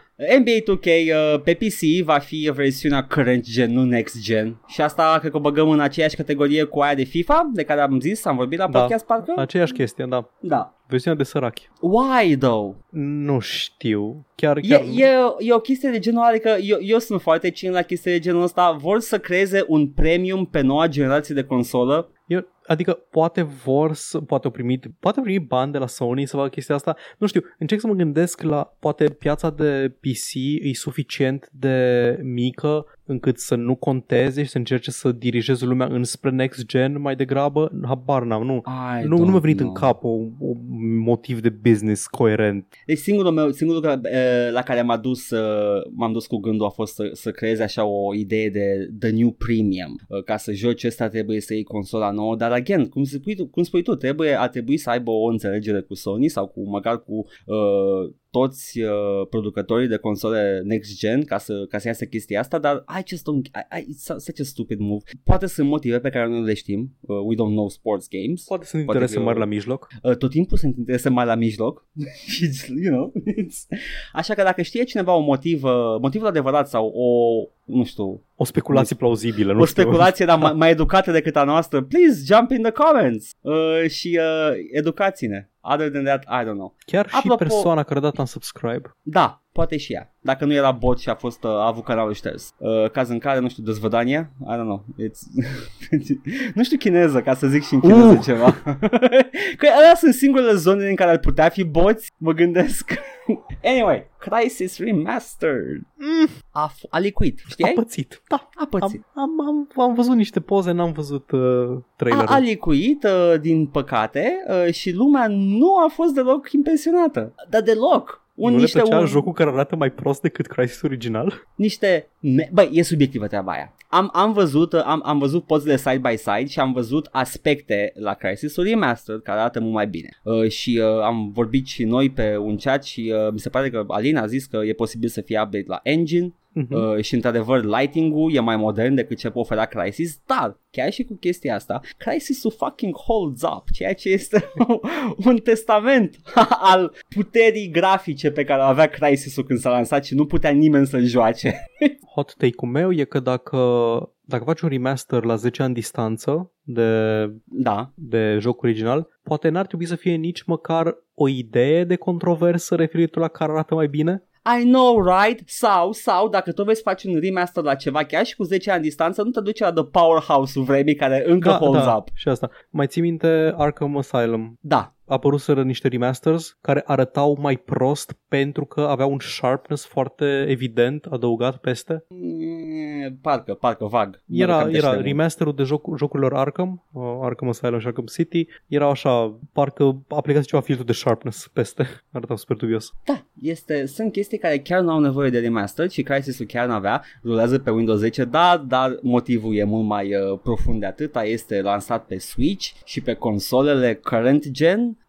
Și trebuiau să facă și în circunstanțele astea, you know, dacă îl pun și pe PC, why not? Dar nu e niciun motiv real. Dacă ai Crysis-ul vechi, nu prea merită să dai banii pe el, dar dacă nu ai Crysis-ul, aș recomanda să începi cu ăsta. Da, why not? Presupunând că e la un preț ok și nu o să dai full price AAA pe un joc vechi de 10 ani, cu mici îmbunătățiri. Hai să continuăm segmentul nostru de ne trimitem poze unul celuilalt pe chat și reacționăm la ele live. S-a trimis o poză cu Hugo Strange în Arkham City Remastered și în Arkham City original. Da, nu, e mult mai bun în original.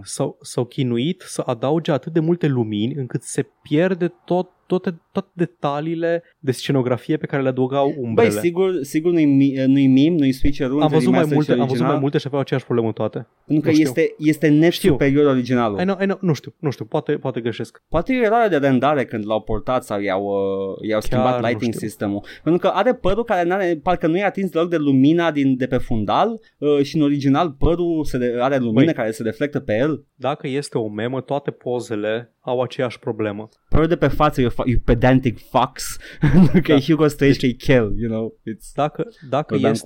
Dacă este o memă, chestia asta se repetă în toate comparațiile pe care le găsesc. Lumină mult prea puternică în remaster și... Nu-i mai că e puternică, dar nu interacționează cu piese din model. Oh, nu. Da, nu știu, în fine. Oh, nu. Anyway, da. Crysis-ul chiar nu avea nevoie, dar în circunstanțele actuale, I guess, pentru Switch, why not? Și care a fost reacția? Reacția lui Crytek a fost nu, glumeam doar, nu e ăsta jocul. Nu, v-am păcălit. Ne mai trebuie niște timp, though. Got him. You got got. Ne mai trebuie puțin timp, though. Da, au spus că îl amână un pic ca să-l lucreze la el. Citesc declarația, că this is the juice. But for real, da. Dear Crysis fan, as you know, Crysis Remastered will be coming into the world this year. And at the same time, the Crysis IP will debut on the Nintendo Switch. Good, okay, that's actually good. Your passion for the Crysis franchise deserves an undeniably high-quality game. Oh, no shit. Adică nu, we don't, nu parcă e un sens de entitlement aici, dar Crysis este cunoscut pentru grafică, you know. Da. And we are committed to delivering just that. To ensure that we meet that commitment, we will need to delay the launch date all platforms. As a treat. Adică are sens cu leak-ul sau ați analizat voi in-house chestia asta? Ați văzut reacția leak-ului? Joc, tu ești prost. Era că, hey, Crytek, cine a dat leak-ul? And trailer premiere by a few weeks because they already started. Pre-orders for Switch will stay open, but pre-orders for all other platforms will be delayed as well. The features we're looking forward to are already set, but we want to take the time to unpolish the game. You might be aware of the leak yesterday, okay? And we want to know, and we want you to know. We've seen all the reactions. Ok, chiar de cunosc. N-am citit asta înainte. Chiar de cunosc de leak. The good and the bad. And we're listening. The staple of all apologies. We're still working on a number of things in-game, as well as the storefront. Stai, țin o secundă. Leak-ul ăla era, mi se pare că de pe Windows Store. Ok. Leak-ul ăla n-ar fi ajuns pe Windows Store decât dacă i-ați fi dat voi materialele oficiale care să reprezinte jocul. Nu? Poate a fost hit and miss. Au încercat să facă niște PR. A, să fi făcut intenționat chestia asta cum am nemat eu la început? Nu mai, știu dacă a fost mem, adică... Știu, dar... E just paranoia. S-a mai întâmplat ca Windows Store-ul să licuie din greșeală sau nu știu, să nu aibă securizate datele pentru că e fucking Windows. Da, argumentul meu este că fie că sunt securizate datele sau nu, imaginile pe care le aveau pe cale oficială menită să reprezinte jocul, mă gândesc. Da, era un trailer. Caz în care Crytek deja a dat ceea ce credea că e good to launch și acum spun că it's not, that's not it. Nu cred, poate să fie un trailer intern. Păi și de ce dacă îl trimiți la store dacă e un trailer intern? Poate asta pentru testare, să testeze API-ul, cum ar arăta store page-ul. Există situații în care să ajungă acolo. Deci nu e explicația de simplă. Da, un mock trailer și îl punem acolo să vedem cum arată store page-ul. We're still working on a number of things in game as well as the storefront. Please keep the love coming and rest assured. Nu e rest assured? Zici rest assured cumva? Da, rest assured. Păi tot ceva este european și ei, nu? Da, Crytek este european.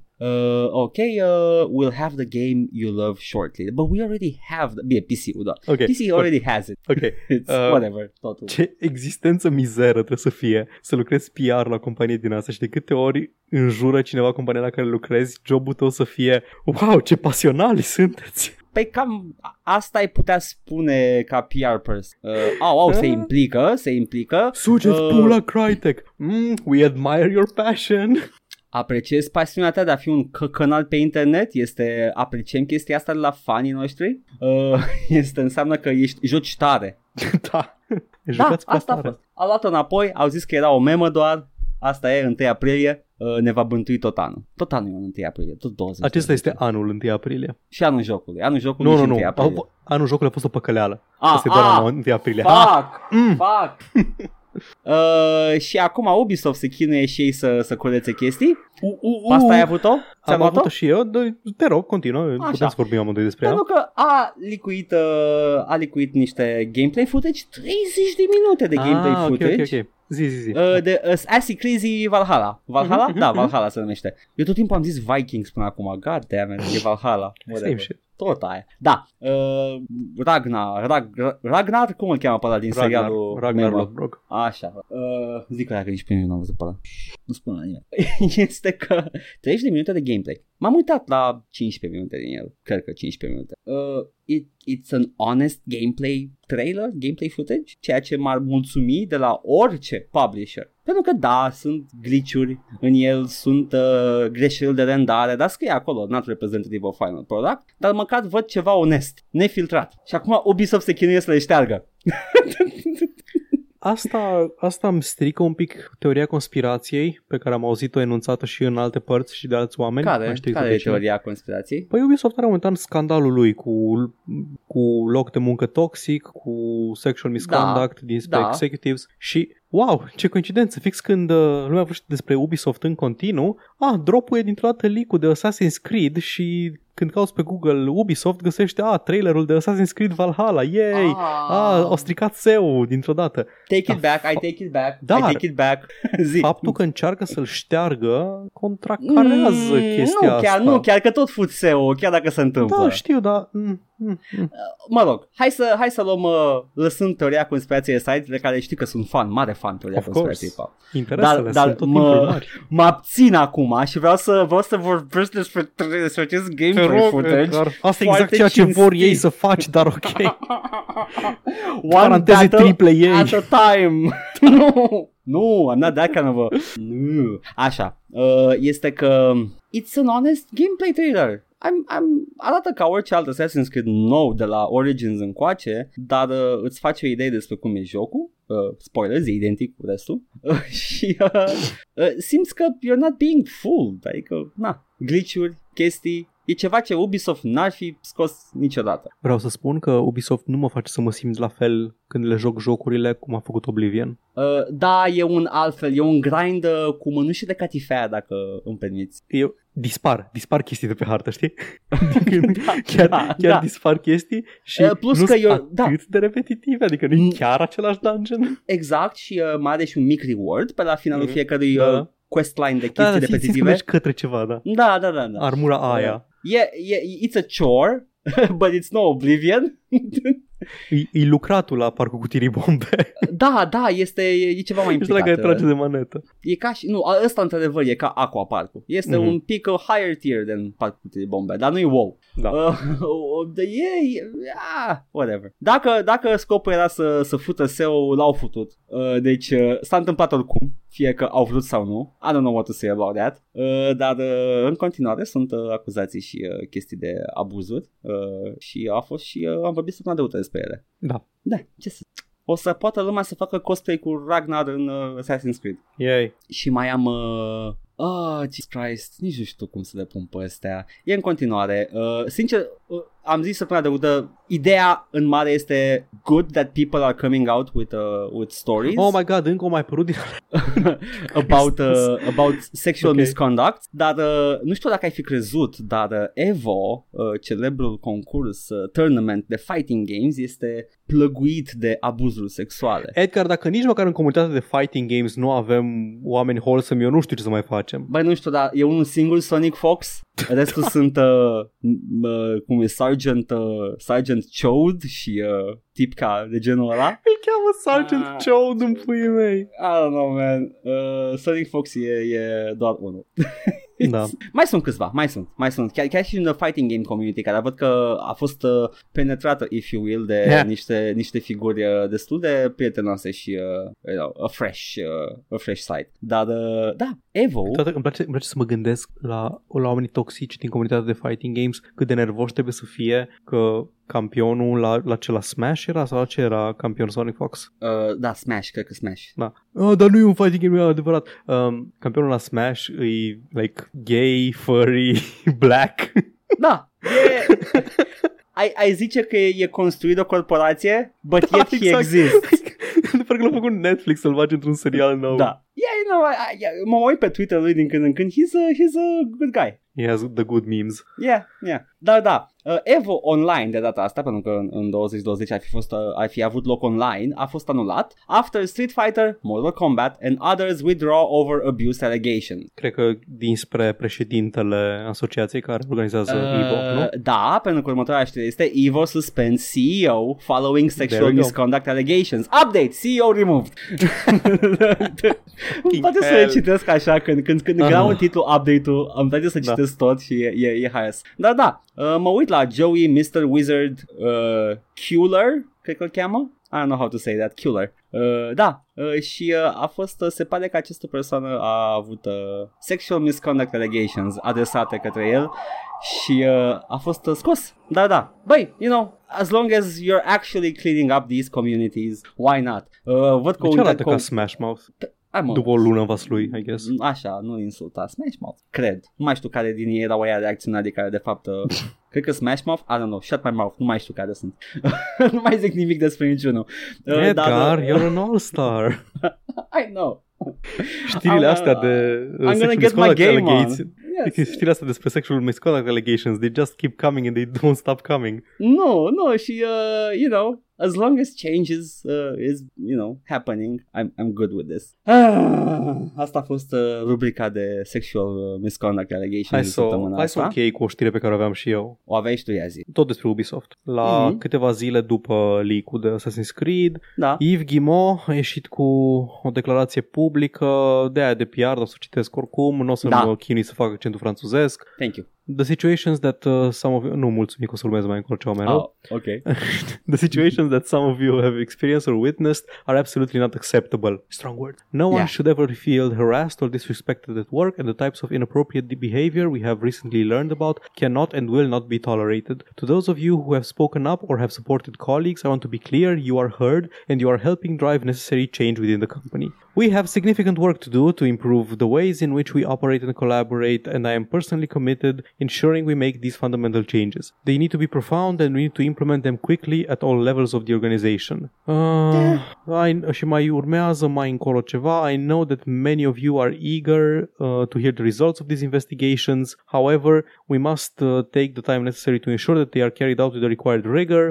When they are concluded, all appropriate actions will be taken. Should additional allegations or claims be brought to our attention, session, we will fully investigate those as well. Eager. I know many of you are eager. Așa că ăsta e cuvântul pe care l-aș folosi. Eager. Oh boy, abia aștept să termine de investigat acuzațiile.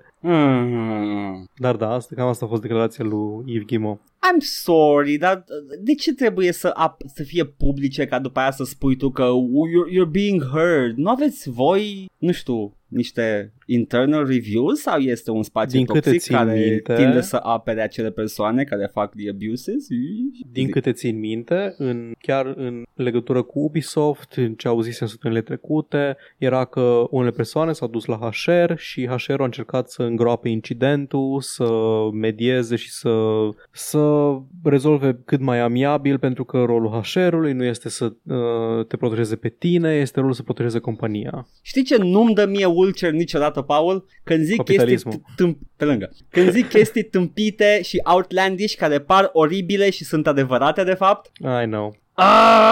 Da. Deci da, s-a încercat, s-au mers pe alte căi, deci dacă apar acuzațiile în public, nimeni nu vrea să atragă atenția aia în direcție personală, dar de obicei pentru că au încercat cam toate celelalte canale. Pentru că la o firmă, un publisher mare AAA, momentul în care aceste acuzații devin publice, afectează valoarea firmei respective. Bine, pentru o perioadă și în funcție de care și nimeni nu vrea ca aceste informații să devină publice, ba mai mult de atâta, nici măcar nu rezolvă intern și încearcă să le îngroape, presupunând corect că persoana respectivă nu are mare putere în chestia asta, în afară decât atunci când merge public și probabil că e descurajată, probabil că este amenințată cu concedierea, chestia genul ăsta, mecanisme tipice. Sau doar se insinuează că nu ar fi bine, da, sau chestia asta. Ar fi păcat să îți pierzi acest birou. Nu, dar știi, ar fi păcat să vorbească colegii numai despre asta de acum încolo și știi, nu.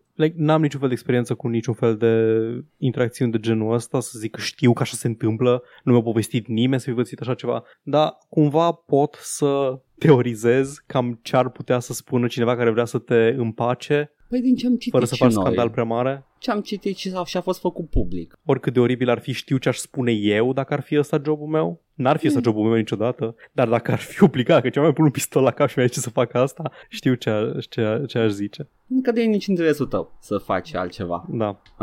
Anyway, mai am o singură știre mai am și mi-a plăcut. Asta este highlight-ul săptămânii mele. M-am bucurat când am citit-o. O să știți doar titlul. Cred că doar titlul e suficient, dar dacă vrei detalii o să intru în ele. Amazon's Crucible flopped so hard it's being unreleased. Nu doar atât, Edgar, dar am știrea asta. Pe atunci hai să ne căcăm pe Amazon împreună. Jeff Bezos, cască gura. Da. Cască gura. Așa. Păi, cred că pe planeta lui e ok chestia asta, așa că nu știu, facem ceva care ție nu-ți place, Jeff Bezos, atunci trebuie să ne spui, ne faci o listă cu ce nu-ți place ție să se facă. Este că Crucible era într-un fel open data, da? Da. Era disponibil, da, cumpărat pe Steam. Nu, scuze, era free to play. De jucat pe Steam. De jucat. Și nu prea era jucat. Și oamenii se plângeau aia care jucau. Și așa că l-au scos din jucabilitate și lucrează în continuare la el și cu comunitatea și de standard bullshit pe care o zic când chestia e genul ăsta. Mă mir că continuă, dar la fondurile pe care le are Bezos și depinde cât de mult vrea el să... Da, cât de mult vrea el să intre pe piața gamingului online, free to play, o să poată să facă chestia asta la infinit. Are un MMO în lucru? Păi asta zic că el își permite să facă chestia asta infinit dacă magazinele de cărți are anything to go by, da, ar putea să bage în faliment World of Warcraft-ul dacă vrea. Întâi bag în faliment World of Warcraft înainte să se dea bătut, da. Deci, da, zi Paul, ce a plăcut ție la știrea asta? Am titlul, evident, Amazon's Crucible is being unreleased, coming back to close beta. Lucrau la jocul ăsta, e un fel de hero shooter, elemente de MOBA, elemente de Battle Royale. M-am uitat la câteva clipuri de pe GameSpot și alții din ăștia să văd cam despre ce e vorba și mă duc capul de câte mecanici erau în el. Nu pare a fi ușor de jucat.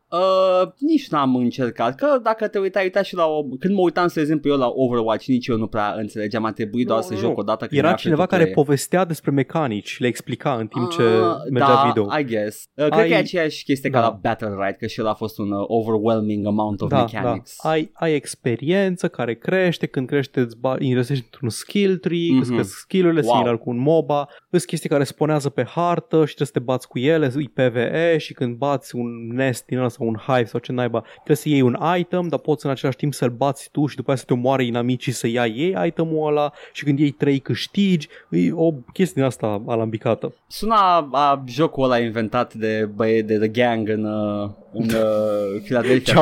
Chardy McDennis. Da. În All It's Sunny. All It's Sunny sună exact genul ăla de chestie care let's put everything we think it's cool together. How do you do, fellow kids? Ziceau și că are probleme de frame rate, că nu are un difficulty curve dubios și l-au scos de pe Steam aparent. Când a fost scris articolul ăsta, pe acum 6 zile, deci înainte de delansare, delansarea a avut loc pe 1 iulie, parcă. Da. Avea 146 jucători pe Steam. Wow! Extrem de puțini. Wow! Deci ăsta și Artifact în puii mei. Mi-ar fi rușine Jeff Bezos cu așa ceva. Păi și le este rușine, așa că l-au scos de pe store. Și urmează să-l readucă la un moment dat. Dar da. Man, dacă te pricepi la o singură chestie, gen să falimentezi business-uri mici, aia! Da. Nu trebuie să te bagi în toate chestiile, decât dacă vrei să ajungi un everything company din ăla, din distopia, exact aia vrea. Da. Să fie Omnicorp, Omniconsumer, cum se numea? OPC? Oh. Omniconsumer Products, din Robocop. Nu mai știu exact, nu mai știu OPC era, da. OCP. Da. Păi da, asta vrea să fie. Și să facă și el un robot de la biped. Și în sfârșit Kojima a avut dreptate. OMG, profetul. Da, ok, că la partea de nu ai cum să mă convingi că asta nu e dintr-o parodie, dintr-un Black Mirror care satirizează prost distopiile, eu luat BMW-ul care a anunțat scaune încălzite pe subscription plan la următoarele mașini. Da. Îți faci abonament și îți încălzim scaunele 10 luni. God fucking damn it. Tehnologia există, e la tine în mașină, energia e a ta pe care o consumi ca să faci asta, dar serviciul în sine ți-l dăm noi cu țărâita. How is this? That, through progress we end up owning less. Cof, Edgar. Adesea mă gândesc la chifunde, mai ales când mă simt tristuț și zic chestii foarte evident. Da. People die if they are killed. Da, yes, how can mirrors be real if our eyes aren't real? Sau invers, nu mai știu, oricum n-are sens, oricum mai pun o replică aia. Așa. Este Jeff Bezos, săracul, încearcă. Pur Jeff Bezos. Săracul Jeff Bezos. Încă nu poate să intre în piața de MMO-uri sau free-to-play-uri, dar sunt sigur că va reuși. Sigur găsește ceva. În cel mai rău caz, cumpără o firmă care deja face ceva. Yep. So, yeah. Good for you, dar lasă-l să simte și de asta, dar nu că a simțit mai lucru. M-am uitat la design-ul și la joc și e atât de, e the standard menagerie of characters. Arată bine,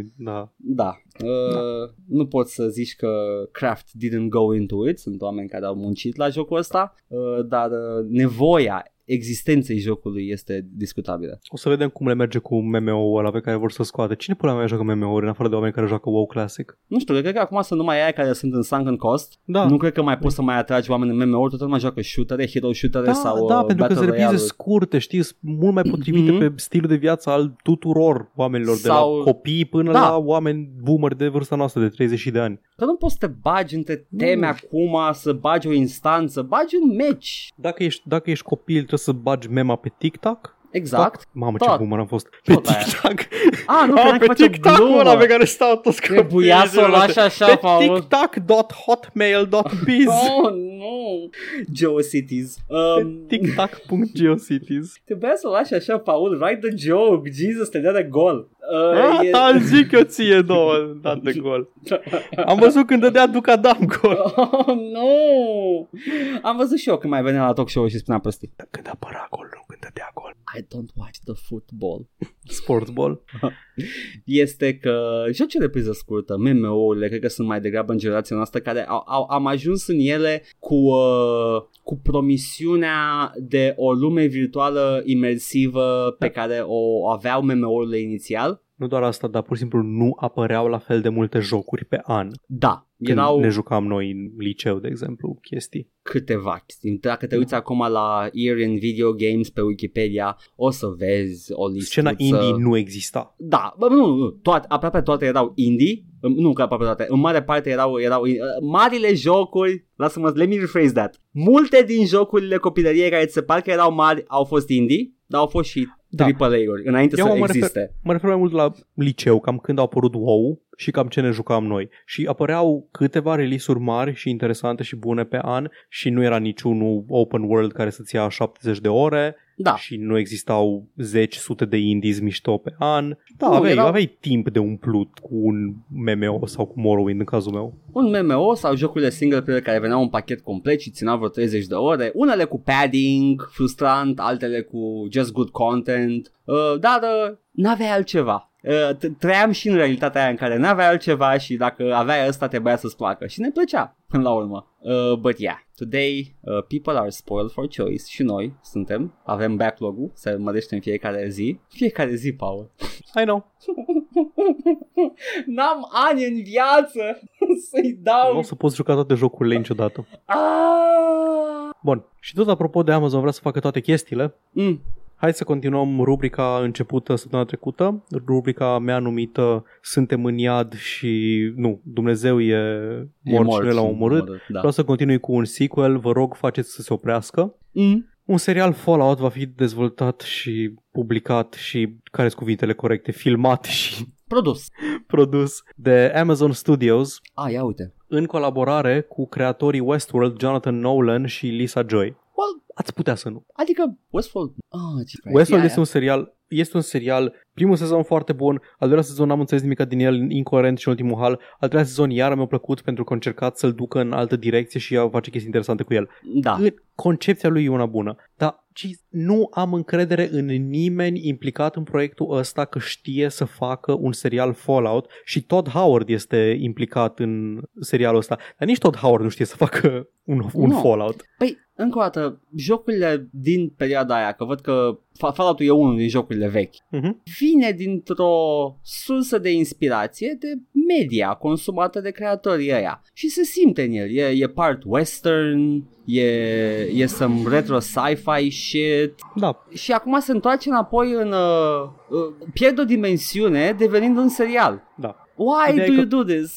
În Fallout 4 aveai synth și synthetic life și dilema inteligenței artificiale, dacă este sau nu este viață și conștiință reală. Îi luăm pe aia care fac Westworld să ne facă serialul pentru că pare a fi ceva ce ar putea să facă ei. It's hard și iadul continuă cu știrea numită Jocul My Friend Pedro va fi făcut serial de scriitorul, scenaristul filmului John Wick. Pentru că ce este My Friend Pedro? Păi este un joc în care tragi cu arma foarte spectaculos și în ipostaze ridicole. Exact ca în John Wick. Facem un joc, luăm pe la care a făcut John Wick. Uite, luăm și pe regizorul și scenaristul de la Deadpool 2, că e un joc ridicol și over the top, să fie producător executiv pentru serialul nostru My Friend Pedro. Un dramedy de jumătate de oră per episod, produs de aceeași companie de producție care o să producă serialul Disco Elysium. Parcă e un algoritm care împerechează cam cu ce aduce jocul ăsta, cu ce film sau serial îi aici. Hai să-i aducem împreună că sigur este ceva bun. Vreau să se întoarcă Uwe Boll din retirement, să învețe încă o dată industria că adaptările de jocuri video nu sunt profitabile. Yay! Decât postă mișto. Asta e trendul, supereroii se peducă, încep chestiile făcute după jocuri. Rence, vrei să... Da. Eu dau vina pe Witcher. Puteți să vă generați propriile împerechieri de producători și jocuri ca să faci seriale în comentarii. Da, ai dreptate, Witcher s-ar putea să fie vinovat pentru asta ca un succes. Da, și chiar din cât am înțeles un serial bun. Da, și pentru Witcher, încă n-ai văzut Witcher? Nu, n-am văzut. Și pentru Witcher e vinovat Game of Thrones, în mod direct. Da. Păi atunci, dacă facem un perecher de ăsta de joc video cu... Eu vreau să facă băieții care au făcut oamenii care au făcut Lord of the Rings să facă o ecranizare după The Two Towers, ăla de PS2. Asta. Fuck you. Okay. Da, asta este. Vin seriale. Nu știu dacă o să se aleagă ceva de ele sau nu. E posibil nici măcar să nu înceapă producția, să cadă la chestia. Toate astea sunt anunțate, sunt în discuții, studioul cu producătorul, cu deținătorul IP-ului și they might fall la punctul ăsta. Yeah. Dar dacă există un Dumnezeu sau nu și l-am omorât, sper să apară Disco Elysium serialul. Fuck. Și am o curiozitate morbidă în punctul ăsta, trebuie să-l văd. Păi da, asta zic, ăla ar fi cel mai interesant dintr-un, cum ai zis, la curiozitate morbidă. Restul sunt absolut milk toast, nici nu mă interesează serialul. Bun, hai să și încheiem, că mai am câteva știri. Da, hai. Camera lor zilor din Marea Britanie vrea să fie clasificate loot boxes ca gambling. Good. The UK House of Lords are o chestie numită, într-un mod foarte britanic, The Select Committee on the Social and Economic Impact of the Gambling Industry. Sistemul de guvernământ al Marii Britanii a fost scris de George Lucas cumva? Aparent. Și, ia să dăm un acronim. SEI. Scrim pisicile. Da, da. Așa, și raportul ăsta zice că the liberalization of gambling by the Gambling Act of 2005, the universal adoption of smartphones, and the exploitation of soft touch regulation by gambling operators has created a perfect storm of addictive 24/7 gambling. Brr. Frumos. Și continuă, Comisia pentru Jocul de Noroc a Marii Britanii spune că a publicat și un raport mai de mult de care am și vorbit, că lootbox-urile nu sunt jocuri de noroc sub legea Marii Britanii, chiar dacă includ un element de chance și de premii. Da. Că nu au nevoie de schimbări la lege, dar că trebuie să stea cu ochii pe jocurile astea social. Da. Și continuă raportul Camerei Lorzilor. We agree that it is vital that any legislative changes are based on evidence. The evidence we have heard has stressed the urgency of taking action and has not drawn attention to any unintended consequences. Vă mulțumim, Sir Alec Guinness. Frumos. Și recomandă ca ministerele să nu aștepte după guvern, să se uite peste The Gambling Act și mai departe, să facă schimbările acum, ceva în genul dai ordonanța acum și aștept să o voteze Parlamentul ulterior, cum se face la noi. Să pună lootbox-urile sub The Gambling Act și că dacă aștepți prea mult, când e deja acolo, deja produce pagube. Are deja efecte dăunătoare. E prea târziu să stai după sistemul legislativ să prindă din urmă și mai bine să faci preventiv chestia asta. Să văd dacă se alege ceva. Mă mir că Camera Parlamentului Britanic, compusă din moși care nu sunt aleși democratic, e cea care a venit chestia asta. Cred că e suficient de deconectată de la mijloacele de acumularea capitalului, încât, fiind atât de bogați și înstăriți sau comozi, în poziții comode, încât au zis people are talking about this might actually score us some points, încât sunt mai ușor de convins decât niște republicani, spre exemplu, în America. Da, posibil. Mult mai predispuși la a fi în buzunarea unor corporații. Just good for them, adică e o chestie bună, am să zic. Yeah. Let it go forward și după aia mă bucur complet. Bun. Acum, boy, zi! Ultimele știri din lume. Oh, wow, s-a terminat lumea? Nu mai există știri, s-a terminat lumea, fuck it. Yes. O venit supernova. Satisfactory, jocul de la Coffee Stain Studios, a dat publice cifre pe bune de data asta, cum au făcut mișto inițial, cuvântul doar 9 copii pe Epic Game Store. Și așa. Avem comparație reală între vânzări pe Steam și vânzări pe Epic Game Store.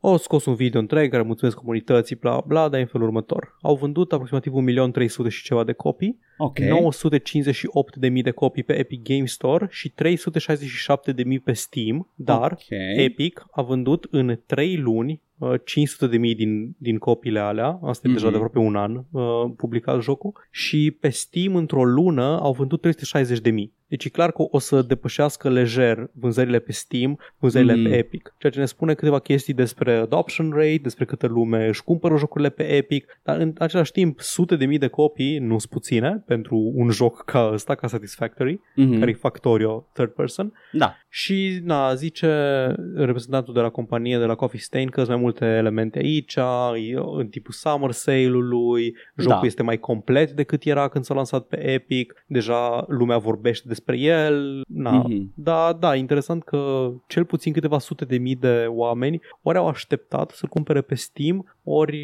l-au recumpărat pe Steam. Păi nu știu, am mai văzut chestia asta cu vânzări mari și pe Steam după ce a fost pe Epic la Hades. Deci, da, mulți oameni așteaptă și pe Steam și sunt sigur că o parte în aia sunt, you know, the usual assholes, dar sunt și o parte care motive bune așteaptă pe Steam. Și... Bun, ultimele două știri, două anunțuri, foarte scurte.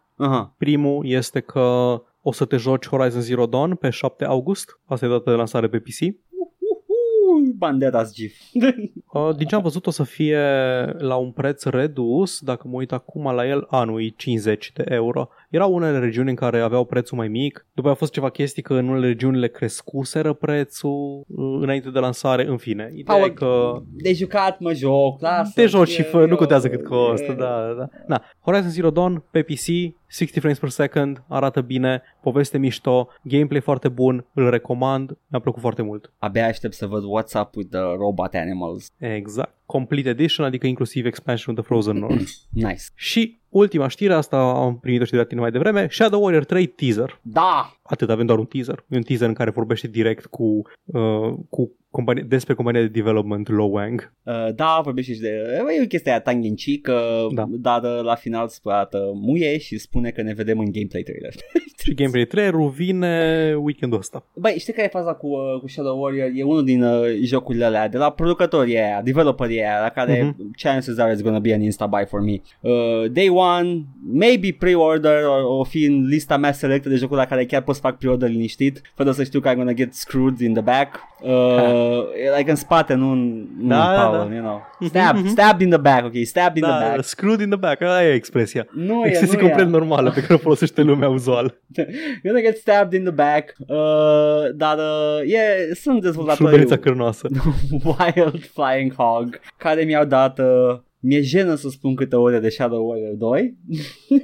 Băi, e foarte mișto Shadow Warrior 2. Shadow Warrior 1 este o experiență clasică, retro chiar dacă are grafică modernă. 2-ul e looter shooter, nu? 2-ul e looter shooter, dar are fiecare armă e unic modelată, nu e nimic procedural și pe măsură ce joci în New Games Plus se deschid arme noi, deci totul e looter shooter, dar este foarte controlată experiența. Și îmi place chestia asta mai mult decât a bazillion guns generate procedural. Da, I get it. Că, you know, știi că arma aia is worth having, că o să fie ceva interesant la ea și special. Dacă e o legendară, e o legendară. E modelată într-un fel, face niște chestii unice. Mai vorbesc cu tine unele arme, you know, the usual demon armor, demon weapon stuff.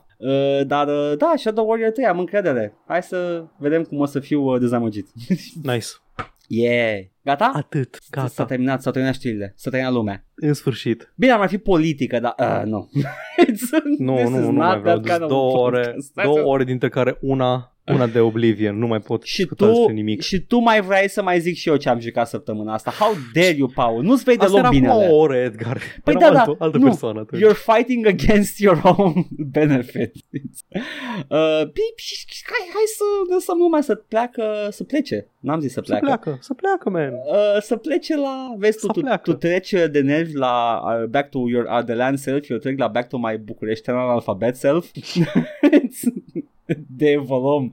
On air. Hai să lăsăm să plece la treaba lor și noi să mergem și noi la treaba noastră. Dacă putem să ne dezlipim pe scaun, you know, that's a challenge. Și până data viitoare ne auziți pe SoundCloud, Spotify și iTunes la All Vorbe. Ne puteți asculta și pe YouTube unde avem și conținut video, nu pentru podcastul ăsta, dar pentru alte chestii, cum ar fi playthrough de Darksiders, care este acum momentan. Dacă unul din voi ar putea să dea subscribe pe canalul Joc și Vorbe 1416, ar fi superb, pentru că cineva a dat unsubscribe și avem 90 29 iară. Eu o cifră bună, dar și am deja placa aia cu 100 de subscriberi. Dacă nu dă cineva subscribere pe DNA, YouTube-ul plăcuța. Da, exact, vine acasă și nu ia. Da. Ne-ai găsit pe Facebook la Joc și Vorbe, acolo punem anunțuri și ce mai de interes public sau câte o memuță din când în când, foarte rar. Da. Și dacă vreți să ne dați câte un ban în loc de subscribe pe YouTube, astea sunt singurele două opțiuni, banii sau subscribe-ul. Da, una da. E mai ieftină ca celelalte. Da. Ne puteți da incremente de câte 3 euro pentru moment pe coffee.com/jocsivorbe. Mulțumim celor care ne-ați susținut, mulțumim Sugar Daddies. Dar e loc pentru toată lumea. Da. Nu vă spiți.